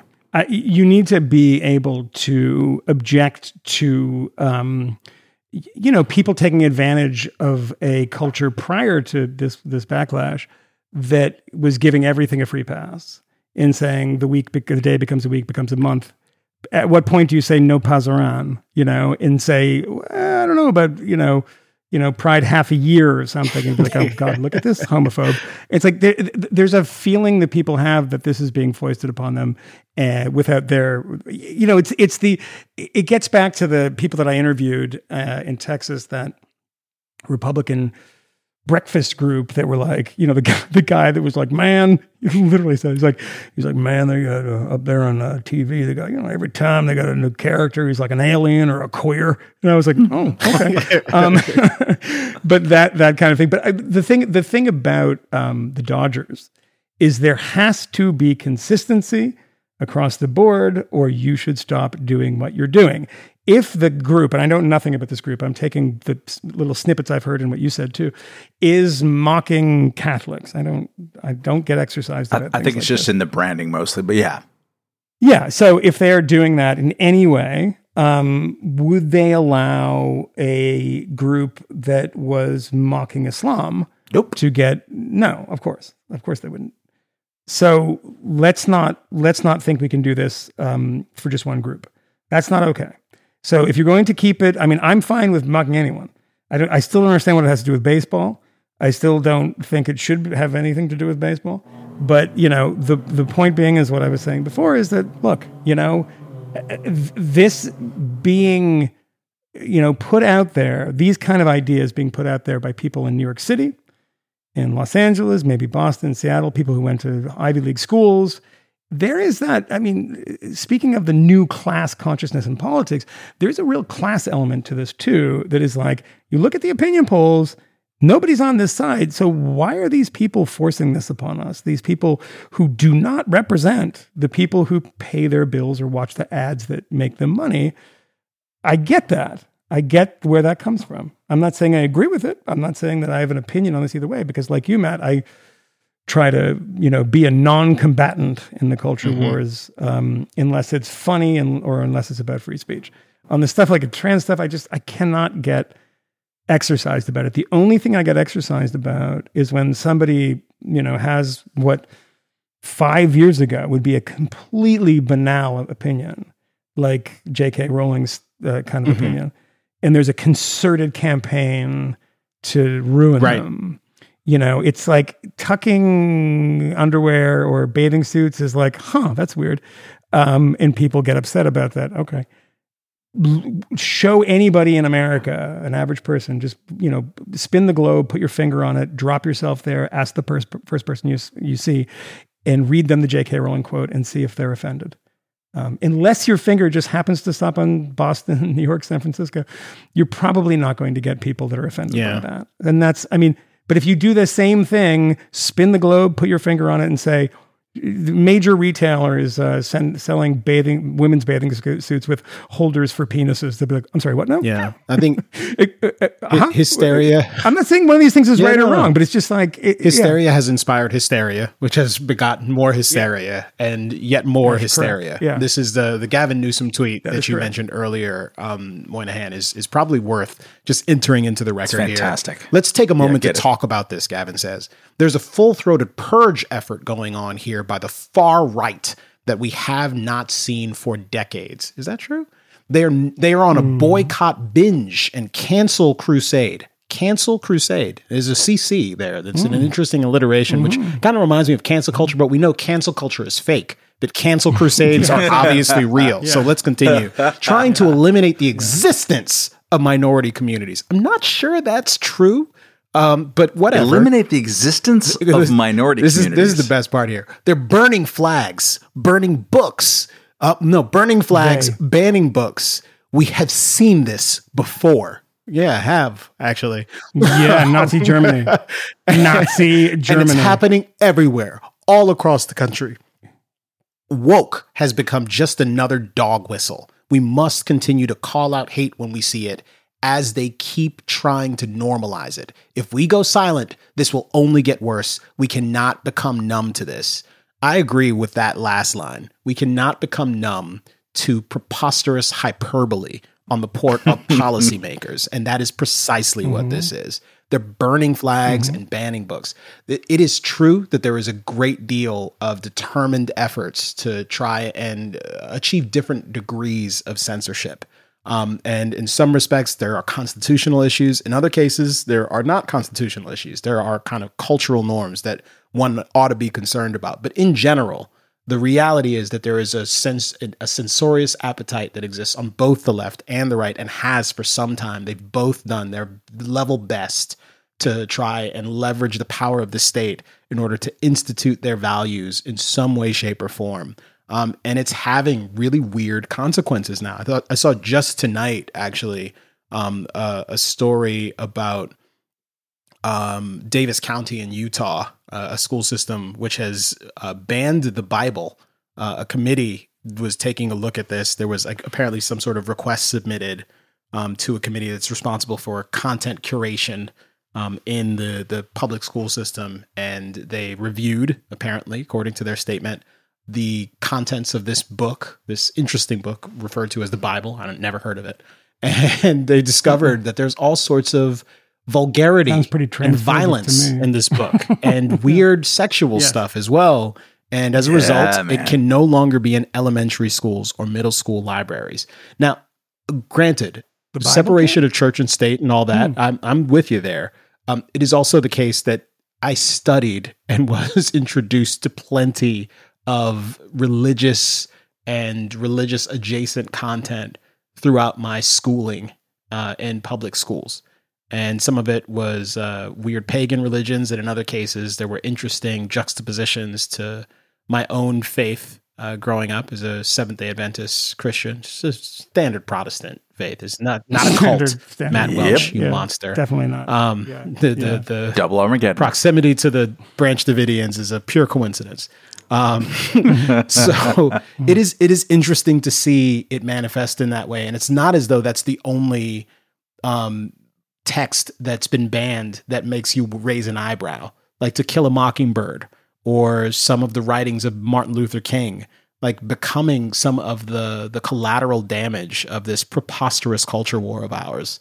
Um, when what we probably ought to have been pointing out all along is just how absurd it is for schools that have been struggling with so many issues for so long, which have only been compounded by the pandemic and the learning loss that has been documented across the country, that this is what we are doing with our time is so horrendously embarrassing for everyone involved on the left and the right. For Ron, De, for Ron DeSantis, DeSantis, I don't give a crap. For him and everyone on the left who is an activist, uh, uh, who is insisting on trying to propagandize the children in these classrooms, the fact that reading and test the test scores in every single subject area are flat and declining, um, and in many, many, many cases, many more cases than even before the pandemic, are declining, um, is just is awful. It is an egregious, egregious, egregious failure um, and a profound disservice to the young people who are supposed to be um, the, the the focus of these schools. Um, and we're we're not doing that. And pointing out that certain people aren't doing that probably should have been the thing all along. And instead, it's just this preposterous contest to see who gets to control the curriculum at these failing institutions. Um, and I can only hope that there are are more school choice um, efforts and that more people find themselves um, getting through this. Um, but yeah, I don't Cons- know. In, in to the book banning thing, consistency, much like the Dodgers thing of um, you know uh, offensive to Catholics. Can you do something that's offensive to Muslims? Mm. Um, this took me, I don't know, 13 seconds to find because I've known about this for a very long time. But the history of this stuff um, goes back um, really, really far, mm-hmm. and you have to understand that, and have to. And these are things that I think people who are very upset about the quote unquote book banning would uh, be totally fine with. And I'm going to give you a date. And that date is September 12th, 1957. Mm. Front cover of the New York Times. The Board of Education has quietly dropped Mark Twain's The Adventures of Huckleberry Finn from wow. textbook lists for the city's elementary and junior high schools. The book can still be purchased for school libraries, but it can no longer be bought for wide distribution to pupils as a textbook except in the high schools. Even in these schools, Huck Finn's days may be numbered. Huckleberry Finn, which tells the story of a boyhood in the Mississippi Valley in the 1840s, has been criticized by some Negroes as racially offensive. Okay? Um, go back to the Times why? Machine. Why were they? Um, why was it considered offensive? well, because there was a guy named Person of Color Jim, and people got upset about that. And that's I you know it. what? I'm not going to allow. I'm not going to allow that abomination to pass, Michael Moynihan. His name, his name, what? his name is Nigger Jim. POC Jim. Say his name. Yeah. Say his yeah. name. yeah. Say, say, his name. His yeah. name. Read his book. Nigger Jim. Um, um, yeah. January 15th, 1969. Huck Finn not required. And that is where? Miami, Florida. That dropped Huckleberry Finn from required oh. reading lists because of complaints by Negro students. Um, 1957, Curb on Huck Finn's in School scored. Uh, 1995, Keeping Huck Finn on Class Bookshelves. Um, 2011, Should the Racial Epithets Be Removed from Huck Finn? No. Uh, 1957, uh, uh, Wagner supports Board of Education on dropping Huck Finn as a textbook. That is the mayor, by the way, Mayor Wagner mm-hmm. in 1957, who was supporting dropping this um, uh, book. Um, 1986, 2001. It goes on and on and on. That is one book. And that is one book which I suspect the people who are opposed to the quote unquote book banning would be um, totally fine with banning because it has the magic word in it. and even though the character is not um, just just a racial parody, mm-hmm. Um, go back and read it, yep. and it's a pretty complex and interesting character. As, as but, one would uh, expect, but that would Mark be banned. I, yeah, I mean, yeah, it, yeah and it's yeah, so bizarre yeah. to to see that sort of thing. Also, the nomenclature of the time. Yeah, people can accept and understand that that was the nomenclature sure. of the time, and it's but it's but it's but also the nomenclature of our time, which is why things like this continuing to happen are so absurd. Do they really suspect, earnestly suspect, that these young people who grow up listening to Drizzy Drake and God knows whatever thing is popular right now. I don't know what the kids like anymore. I, I don't know. I'm not even dyeing the beard anymore. You see how gray this is? It's terrible. Um, It's nice. yeah, Like you like that? Yeah, you would like that. Yeah, you look like Dick Gregory. I, I am Dick Gregory, actually. what, was, what was Dick Gregory's thing? What was this? What was it he yelled at that at that uh, rally? magnesium or something. Magnesium. Magnesium. Yeah. It was. Uh, No. What was yeah, it? Yeah. Manganese. Manganese. it it was was manganese. manganese. have a whole Manganese. episode named after this. Come on. What you putting in my water, white boy? Hercules, Hercules. Um, yeah, what do you put in my water, white boy? That should be the name. I should get, we should make T-shirts that say, "What do you put in my water, white boy?" and another one that says, "Did you get your shots?" Just to keep all the Yeah. what you put in my water, white I boy. don't know. We've been going. We've been going on this for a while. There's some other things we should probably Yeah, talk yeah, yeah, about. yeah, we like, can- there's like a the lot debt, other like the debt ceiling, yeah. which it seems at, at this point, currently the reporting suggests that the debt limit debacle has probably been avoided. We expect that on tomorrow, Friday, in the Senate, there Yeah. will be a vote Yeah. and that they will approve the debt limit package. Although there's been all sorts of interesting goings on in the Senate right now as they are trying their level best, um, a, a consortium of Democrats and Republicans, to figure out how to get around some of the constraints that were placed on them by the House of Representatives, who um, earlier this week finally did, in fact, approve a budget deal of some sort uh, in order to get uh, a debt limit that um, a, a budget debt limit situation passed. Um, this was after weeks and weeks and weeks of the Biden administration insisting that there would be no negotiations, only to at the beginning of, this past month, May first, to summon uh, Democrats and Republicans to the White House in order to have a conversation um, about how they could get a deal done. Um, they did get a deal done, um, one that actually, in some respects, kind of sort of constrains uh, the Pentagon budget. At least it doesn't allow for any sort of um, adjustment to account for the horrendous inflation that is impacting absolutely everyone, inc- including uh, government procurement um, entities. And uh, there were some other compromises made there as well. That that passed the House, but it is now down to the Senate. But it does seem that they will they will pass something before the deadline on Monday, when the uh, country is supposed to become at least somewhat uh, technically insolvent. Although there is an argument to to be made that the country is already kind of sort of insolvent. but that is another story for another day. Different. Yeah.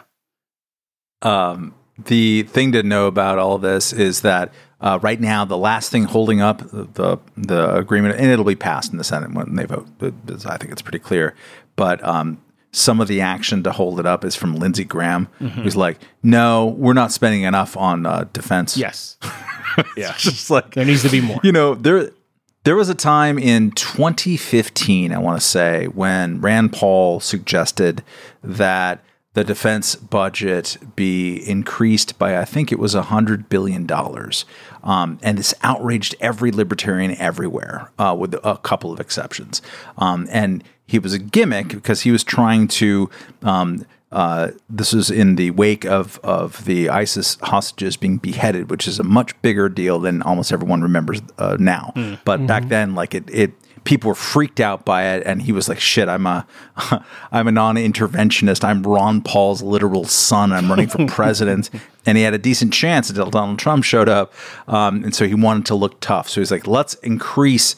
The defense budget by $100 billion, but we'll do that by doing $100 billion worth of cuts in the non defense discretionary budget. Almost nobody uh, remembered that last part. So it was kind of like it's a thing that's not going to happen, uh, but it's a way to sort of like seem like you're tough, but also like you're principled here on this fictitious thing. Libertarians bashed him as being incredibly out of touch and like, oh, he's just selling out. And it's too bad he's not more like Ron Paul. The defense budget back then was like around 600 and something billion dollars. We're now talking about 860 ish billion dollars. And I might have some of those things a little bit wrong, but not that much wrong. So the only thing holding up this thing right now, and I saw a roomy face, that's R H R U E or E U M Y, uh, face uh, Lindsey Graham on the television earlier before watching Kennedy's finale uh, talk about this. He just looked like absolute human uh, wreckage of drinking, and um, this is me saying this. Um, and and, uh, and he's thinking about holding it up because of this. It's not going to get hold, held up. They waved away the debt ceiling. They did what they did under Trump, only the negotiations took a little bit longer. Right? Republicans, when they're in power, don't want to hear about the debt ceiling. They want to wave the magic marker and have it go away. Um, and that's what they did in this uh, deal. And as part of the deal, they are basically locking in um, as the permanent baseline uh, federal budget that had six trillion dollars extra thrown into it mm-hmm. because of COVID emergency spending. Um, and to talk about the sort of constraints, uh, no, that's that's now the new normal. And, and you know, if we if we trim a little bit from that new normal, then it's a devastating budget cut. Mm-hmm. Um, it's crazy and wrong. I'm I am um, uh, increasingly of the opinion that the the the suckers game is to pay close attention to it mm-hmm. because there's no reason to expect that they were going to actually enact any spending cuts. You might recall, and I'm sure I talked about it more than once, uh, that there was a whole bunch of people before the 2022 midterms who said that the Republicans are going to absolutely destroy the global global economy so that they can cut Social Security and Medicare. That was never on the table in this for even a half a second. It just wasn't. Um, it's people fear mongering um, and not reading the room of where the Republican Party has gone mm-hmm. in the mm-hmm. last 10 years. 10 years ago, it was popular politics uh, within the Republican Party and also without the Republican Party outside. Like it was popular to use the debt ceiling to as an example uh, or, or uh, occasion to cut the size of government. Um, it's not popular among Republicans anymore, and this thing does nothing to cut anything. Um, it's an embarrassment, really, that uh, it, it it lasted this long. And Joe Biden only negotiated it for about two weeks, right? He basically well, said he said he wouldn't negotiate it at all. Yeah, so yeah. A, that was a, months of like uh, basically a half year. I'm not going to negotiate this. They're obviously terrorists and, and, and ultra MAGAists. And then he negotiated for two weeks and won um, anything I, that he could. And I don't know if want. Biden said it, but I definitely remember hearing people talk about terrorism and using kind of preposterously charged language like that. Biden, D- Biden said that. Sure, oh, wow. Mm-hmm. Yep. Um, but I mean, it's just so no, preposterous. I mean, Biden says crazy shit like that all the time, but no one pays attention to it. Like, uh, like they want to actively destroy the country, that kind of stuff. Like he um, said, only to thank only to thank McCarthy for you know kind of sitting down and doing yeah. a deal with him later on today. You cannot take these people seriously. yeah. yeah. Yeah. No. I mean, it, it, it, in, increases McCarthy's standing in, in some ways, but um, you know whether or not it's a, a good deal or a bad mm-hmm. deal for Republicans, it is a deal, and I, I, I do find it very odd that people do have these kind of discussions that if you don't automatically raise the debt ceiling, that you are um, akin to Al Qaeda or something. The f- reason that one has conversations about the debt ceiling is because of mm-hmm. spiraling debt you would imagine that having a conversation about that spiraling debt might be germane to the negotiation you of might, the debt ceiling. You might imagine, but that. you know, yeah. then again, yeah, in like you know that Republicans wanted to take on, which they've already taken on in the House, the um, the student loan forgiveness, which is kind of pointless in a way. You don't need to take that. I mean, it's it's the pause that they're talking about, which I think at this point is so fucking crazy that the government is unilaterally just pausing um, uh, uh, student loan uh, repayment. And the numbers, by the way, are crazy. It's like if you make under what 125, 150,000, I think 125,000 dollars a year, or 250 as a couple. That's a good salary in most parts of the country. You can pay off a couple hundred dollars a month, which is what got you to that place anyway which is why you make more money is because you have a college degree. But it's also like that that like things like that are that's again gesture politics because that will be adjudicated by the Supreme Court uh, soon, and I kind of have a feeling the Supreme yeah. Court is going to make the right decision on that. So it's kind of pointless to even talk about it anyway. But um, yeah, having Democrats say that they will, um, you know, what is the, the uh, spending? It's like this. You see these headlines: spending that's going to be cut. The, I, as far as I can tell, because it's it's a bit cloudy when you actually read it. This is a guarantee to have a conversation about it later. Not a Pretty guarantee much. to anything. Yeah. Um, and that is that's the concession. Okay. Well, it's over, and um, the government will go on spending like crazy drunken sailors as usual, and nothing will change. I mean, the, the the reason people don't get exercised about this stuff is because it's ultimately meaningless, and the government will spend more and more and more and justify it in all sorts of funny ways. I mean, the the the COVID. I mean, the the, the COVID uh, pandemic was just a gift to so many people, and you remember in about 2006 or seven, Naomi Klein, the left wing Oh, yeah. um, writer, wrote a book about disaster capitalism. And the argument was what you saw in New Orleans after Katrina was the push for charter schools. So these horrible free market capitalists take advantage of disasters and try to implement these policies that people don't like. Um, that is otherwise known as politics, by the way. This happens everywhere f- forever. Um, you know, you, I mean, when, when Germany was destroyed after World War II, I'm sure that there were some German entrepreneurs that were trying to sell their businesses with government, um, you know, government help. What we see now, though, is a version of that in COVID, and nobody cares about it. Nobody is making the disaster socialism argument that people are trying to just. You shouldn't have to repay because what we want ultimately is to, for college to be free, which is a very hard thing to do when the costs in America spiral up to you know eighty thousand dollars a year for for colleges. Makes it very difficult, right? So we want that, but there's no plausible way of getting it because of the way college is structured and how much it costs these days, and blah blah blah. So we'll start in something like free community college for like you know a semester or something. Do these sorts of things, but then there's the disaster socialism, to quote or, or modify Naomi Klein, and say, well, let's just say no more. You have to pay your student loans. You make $125,000 a year as an individual. That is not a ton in New York, but I know a ton of people who live on that and live quite comfortably in New York. Don't live in Manhattan, but what is that in Cleveland? What is that in Oklahoma City? Places that have um, very high qualities of life, um, but lower costs of living. This, this is not means tested for city. Like this is just a backdoor way of saying this is what we want in the kind of AOC vision of our democratic politics. Nobody, nobody really talks about that enough. They, didn't- that, that, that this was all a, a- weird attempt, you know, cancel rent. I mean, what? There was Cancel a rent? I Still? it's a weird thing. We were not we're not going to believe it. We might not believe it even now. But the Centers for Disease Control and Prevention. ah, yes. I will I'll reiterate. Yes. It's called the Centers for Disease Control and Prevention.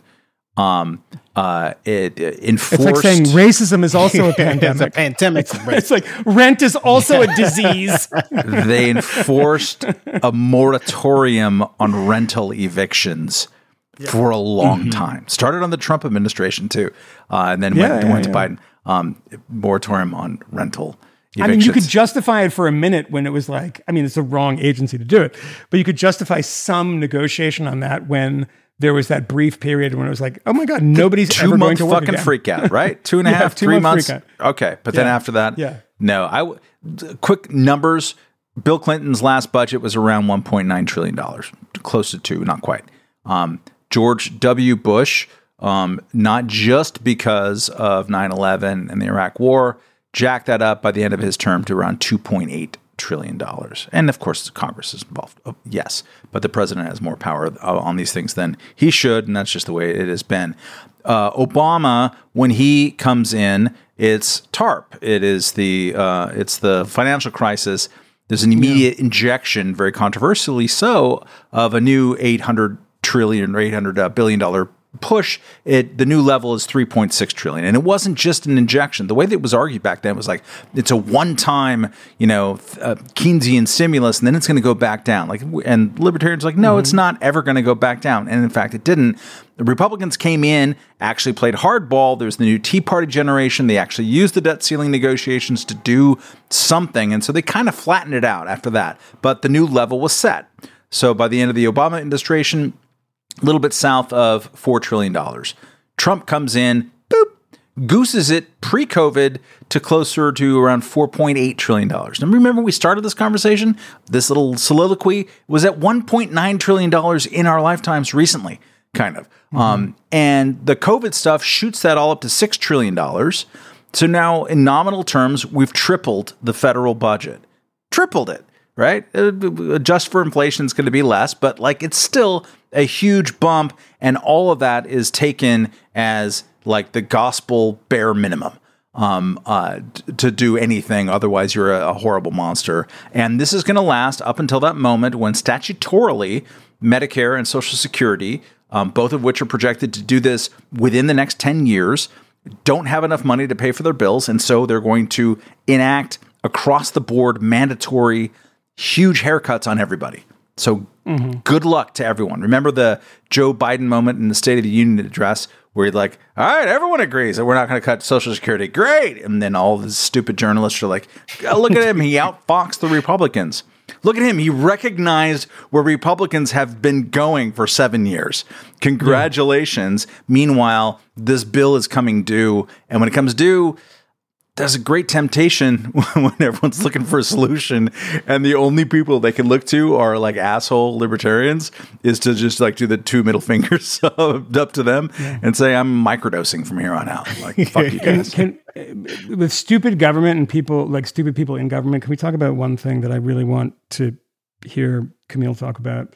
And we'll, we're you know been talking for a while, so um, I want to get to this because somebody in government who is really really dumb, really dumb. I know that narrows it down. yeah but um, and I'm not talking about the the president who um, about two hours ago uh, face planted uh, during a ceremony. i felt bad ne- by the- nearly it- face. I felt bad about nearly that too. I watched- He kind of collapsed. Nearly face planted. He went down. Yeah. Yeah. And the, the White House was like, you know, he tripped on a sandbag. I'm like, what is this, a fucking Roadrunner cartoon? Like, what? What? I think he did He actually, pointed but it's like at something. also I didn't really. see a sandbag though. Yeah, it was like, it's like, It's like on, maybe a little cable on, or something running across, but I don't think I would have tripped like that. yeah, it looked I'm like just a- saying. Yeah, I, of I course, wouldn't of have needed course, like because you're not five 700 pick years old. off the ground because he he started to get up and then kind of collapsed again. It was a little bit too much. Yeah, Yeah. yeah. I could see it happening to you if you were 90 and had dementia, but um, not could helpful. happen to you. Um, not helpful. Uh, Kmele, this is what I Oh. want to talk to you about. Um, America's greatest politician, Kamala Harris, who's the vice president of the United States, well um, and just constantly really moving mountains to make policy Yes. changes and just uh, impacting Americans' lives, has decided, um, in concert with the White House, to um, really positively impact um, your life in particular, because I know you don't identify as a uh, POG, P-O-G, um, person of greatness, person of color, whatever it is. Um, but if you if you did, you would have somebody come over to your house and say, because you're moving to California, you're going to say, I would like to sell my house, pretend you own, and they will say, okay, it's a beautiful house, sold for a million dollars. And say, you know, um, the assessment I give on this house is seventy-eight dollars, and uh, maybe a handful of subway tokens that no longer work. And you'd be like, huh, didn't think that was what it was going to be. And you know why that happens?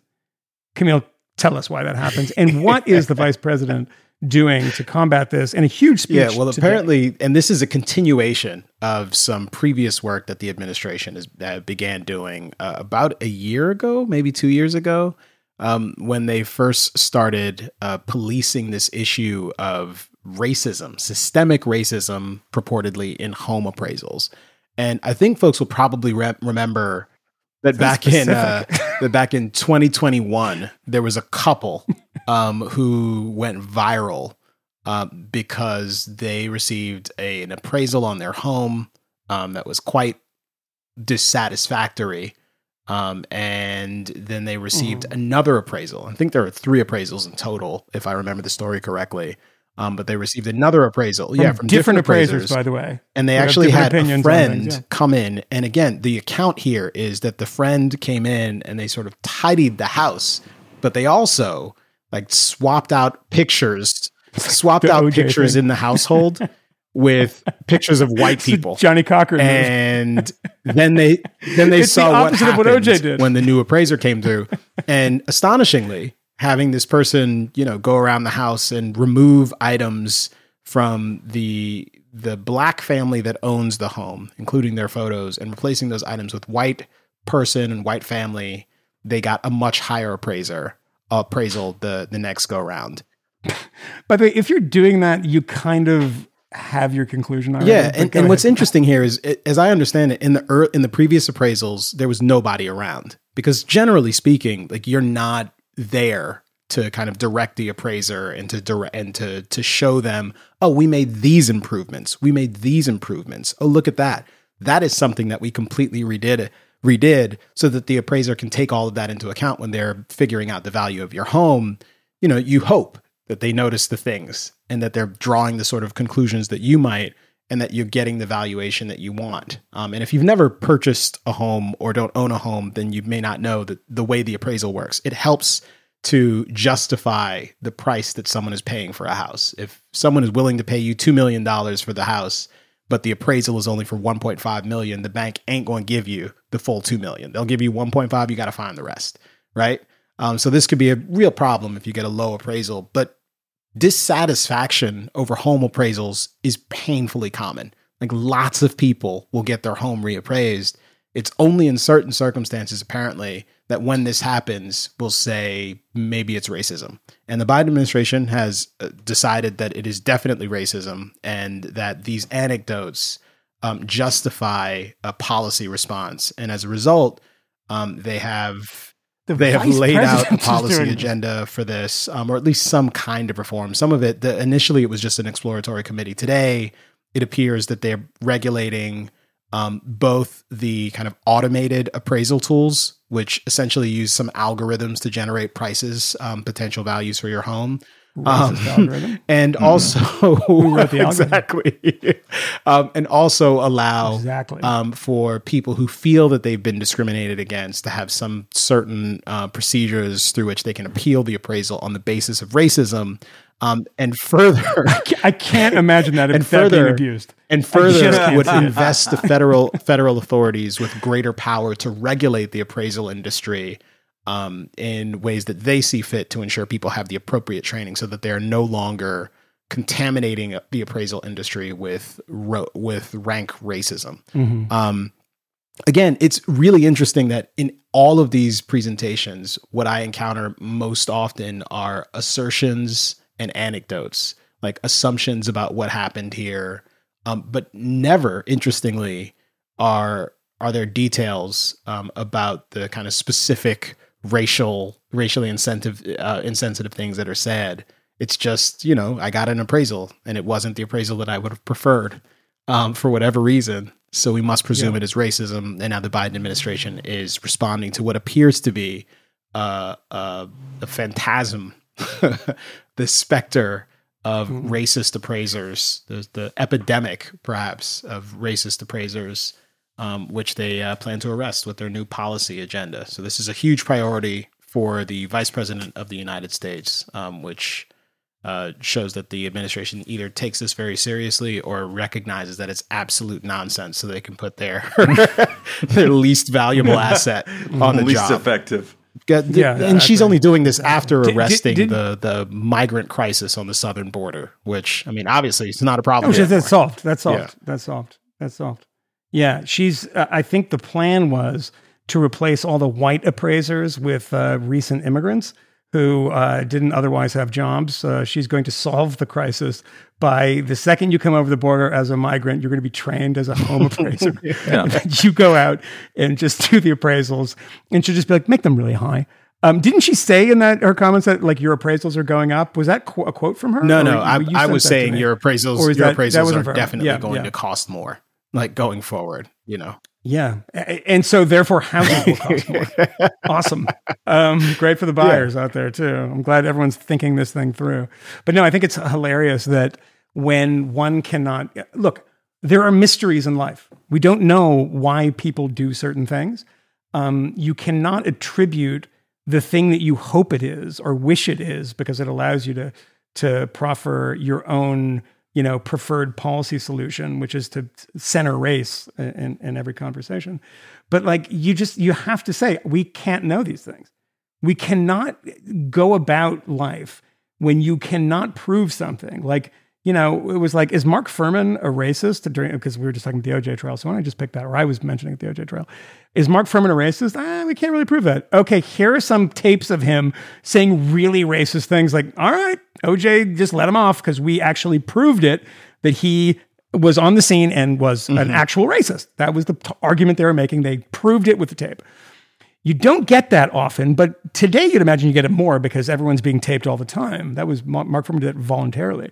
But when you cannot do that, when you do not have something, you cannot presume that that is the thing, and then have the government come in. Like you, you mentioned that the story that you mm-hmm. that you talked about, the vice president of the United States referenced in her uh, talk about She mentions today. she mentions them like that three, three or four times, and in the previous event, she she had as well the Austins from Marin City. Wh- wh- what what can you, it's so Yeah. crazy think about this for a second the vice Yeah. president of the united states who is one sandbag away from being the president of the united states is literally going up there and accusing an appraiser who you could probably Oh, we figure out know who they who this were person is. of Yeah, their, being their a name racist. was in the paper. We know Yeah. this person. The the the the Mm-hmm. vice president is calling you a racist with no evidence other than you gave a low a, a- appraisal on it. Now, do we find out that this person, like you know, my Mm-hmm. daughter does gymnastics, they know all about the judges. Like this judge Mm-hmm. scores really low. So if you get an eight five, you're like, well, eight five is good for this judge. You know, nine five be good for this judge. Is this person constantly giving eight fives? We don't Are know. they in the We don't range know. that's low? We don't know anything. idea. No, We don't know. And there's no there's Could no be, curiosity about be. it whatsoever. Not from these people. No, the the the. I mean, the and you remember this this particular story, the headlines again back from 2001, where black California couple lowballed by 500k in home appraisal, believe race was a factor. The couple believes race was a factor. Is the headline.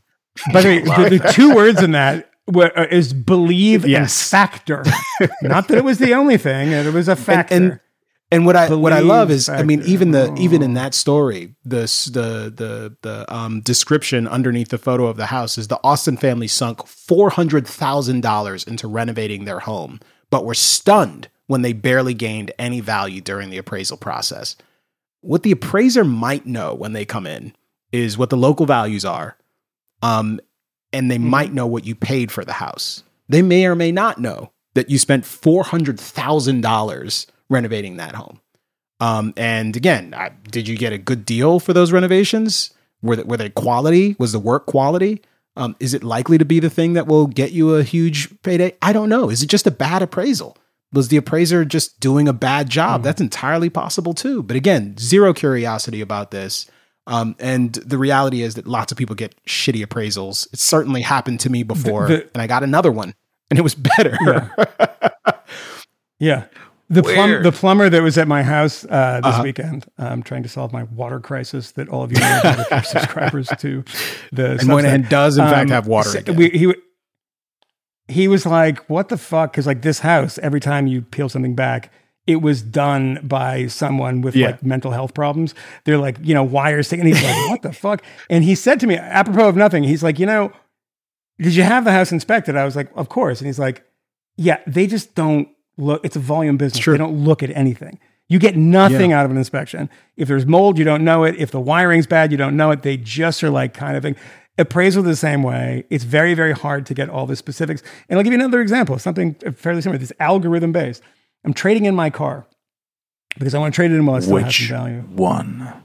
There you go. Uh, the one that I actually drive. Actually, you know what? I've been I've been driving the Midge all uh, uh, Yeah. all weekend, um, and it's been glorious. top down. Um, yeah, alt- alternator Mm-hmm. issue though. Belt's not tight enough. I got to get a tighter belt.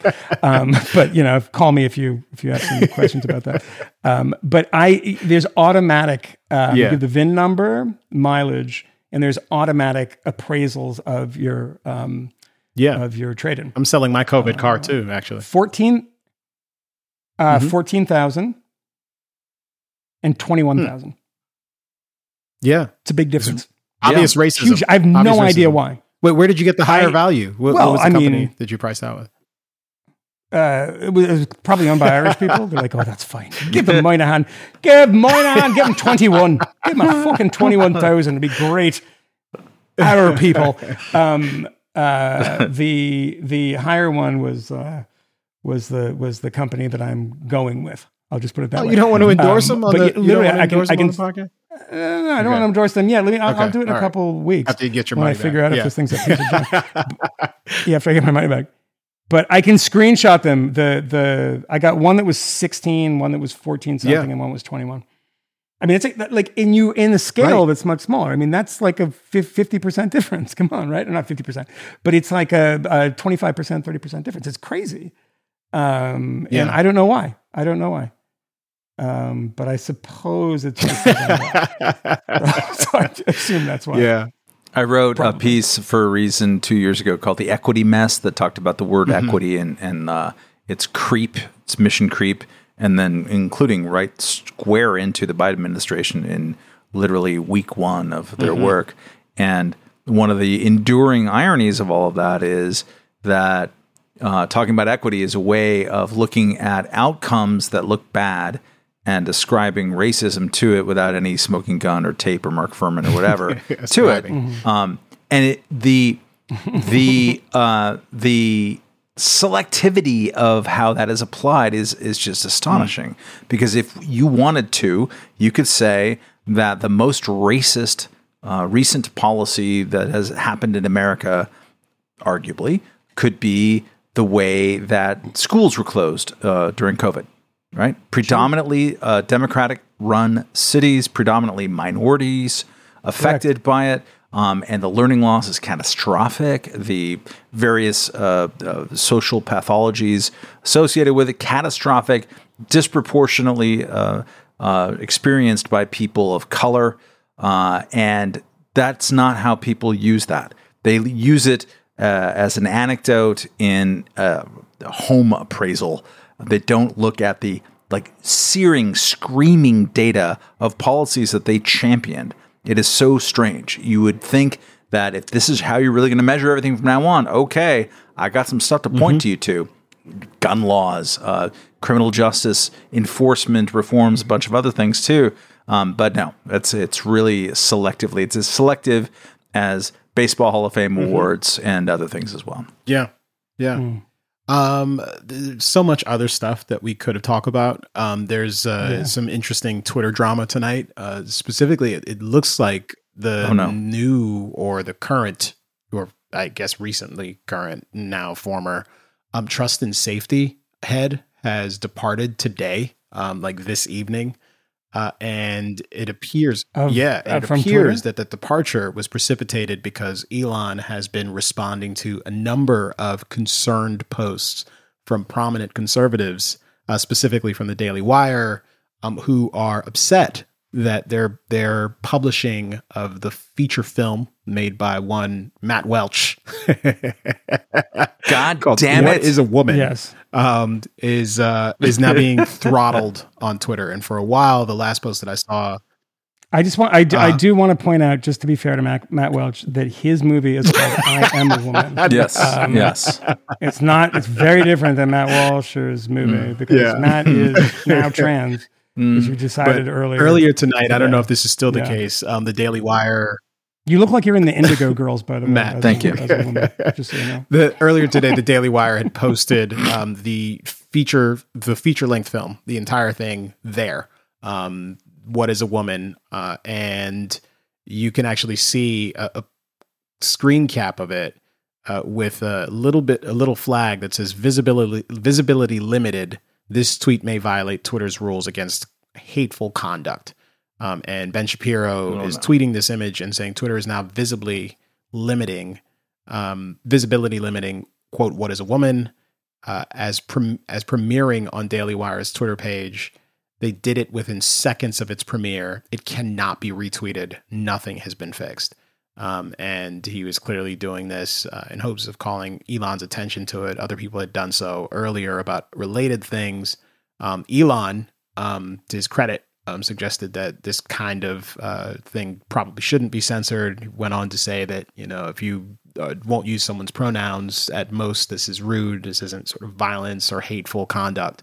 Um, that and he also went on to say that he personally does in fact use people's preferred pronouns because he views it um, as uh, similar to using someone's name. I suppose I'd have I'd have some rules. I mean, if your pronouns are Your Majesty, I'm not gonna I'm not gonna say that. It's not gonna happen. So don't even try it. Are you gonna like pronounce the letter names of his children, Uh, X. like Y X? Well, one of one of his Q? yeah. yeah. I'm sure it has an effect on it that that one of his uh, children is trans. It's also true. One of you. Oh, One of you. Yeah, although there may be some strain in that relationship. Although I don't know, and I don't want to be a gossip rag here. I just something I read someplace, but it doesn't matter. Let's just cut that. Um, Nope. um, yeah, Nope. but uh, it is very it's very odd um, that that that drama the two dramas are kind of happening side by side because at the same time that that is going on, there was a story that was published today or yesterday about a new study that suggests that Twitter is not uh, pulling quote hateful content or hate speech um, that is posted to the platform by people who are paying for the Twitter Blue service or people who at least have blue check marks because there are plenty of them who don't in fact pa- pay for the service but still retain their blue check marks. Um, and the suggestion from this study is that Twitter is quote uh, to quote one headline at Axios: Twitter not removing hateful posts from subscribed users. Study finds. Um, so it's interesting that both of those things are happening at the same time. Um, although the departure of the trust and safety person perhaps suggests that the that things flow in a direction that the people who want greater censorship on the platform are probably not going to like. Mm. I just Um, wait for the next everything store. It's not going to be Twitter. It can't be. Um, there'll be a place that once again just publishes everything. That'll be fun, but it'll be another year or two before that happens. I think. Like YouTube was that at some point. Spotify was close to that until they got into podcasts. You need place. Google was that originally. It's the everything store. Everything's there.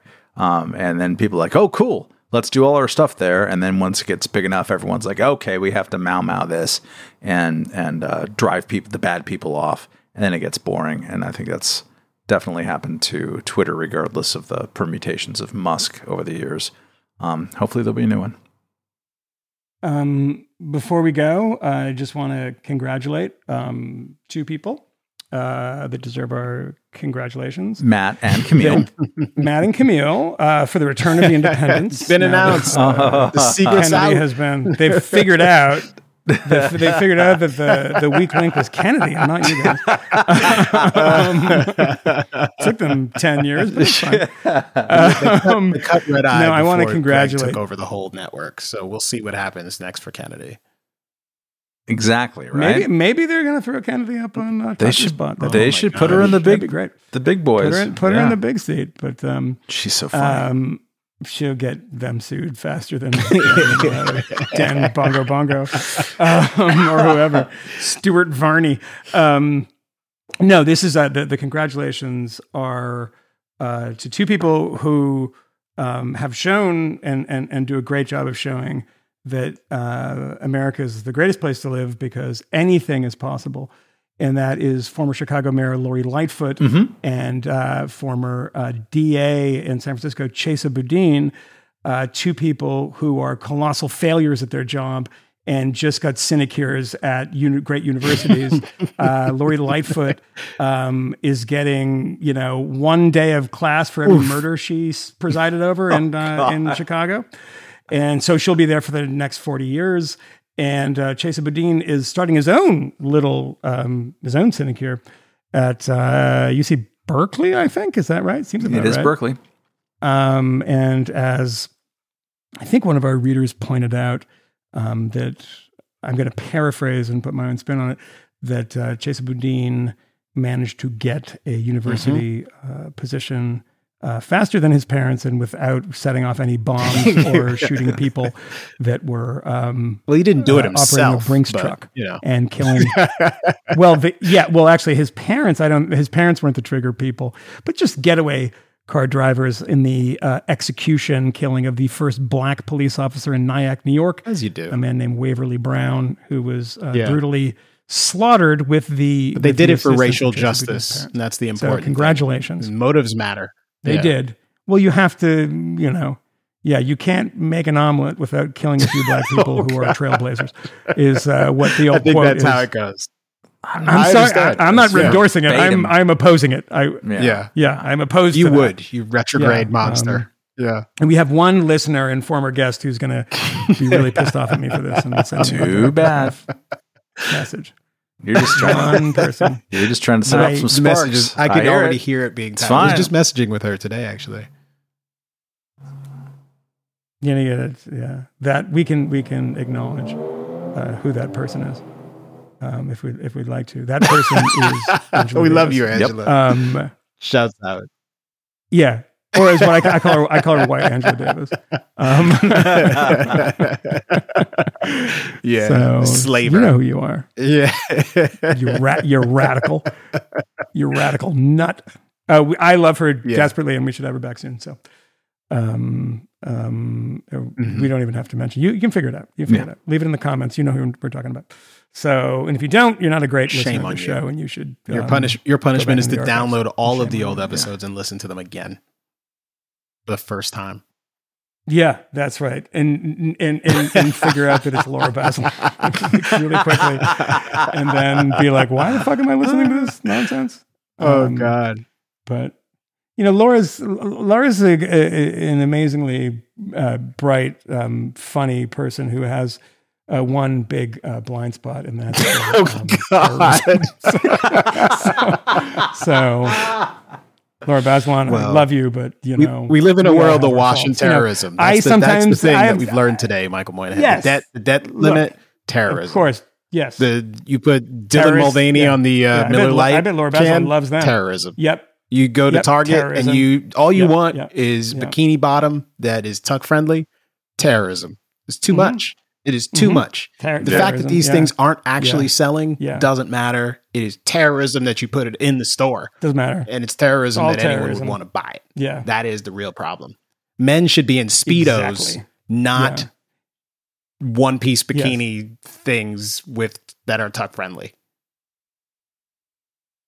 in fairness i do agree with that um so so I, much prefer the speedo I, um I, because am you can see the budget in both now. of them No, but um you know just is- hack off last five minutes Yeah. and we're fine. no, no, no, no, no, no, no. And I, I would only hack off last five minutes if I felt bad about uh, calling Laura Bazelon a terrorist. which No, I you said do not she's, feel she's bad sympathetic Truth sometimes towards terrorists. Yeah. She's sympathetic to terrorism. But is she I mean, sympathetic to speedos? Oh, I'm sure. That's that's No, no, the no, no. real she, hate crime. She she told me she told me that she was upset um, that she wasn't Lynn Stewart of her generation. She'll know who that is, and that she desperately wanted to defend Osama bin Laden, but he got killed. And I was like, "What are you talking about. Laura? Calm down." And she's like, um, "Who? Uh, it, it, it might have. It might have. I'm not sure if it happened. I could have thought that it happened." But you know, we all have our we all have our issues. Like I sometimes I eat too much chocolate. You know, I'm like I should eat chocolate with diabetes. And sometimes she defends terrorism. Yeah, yeah. Laura Bazelon Oh does not defend God. terrorism. No. I'm fucking around. Um, she's the best, and we have to have her back soon. So Okay. I think All we're right. done. Bye. bye. We, we, we know of new methods of attack. The Trojan horse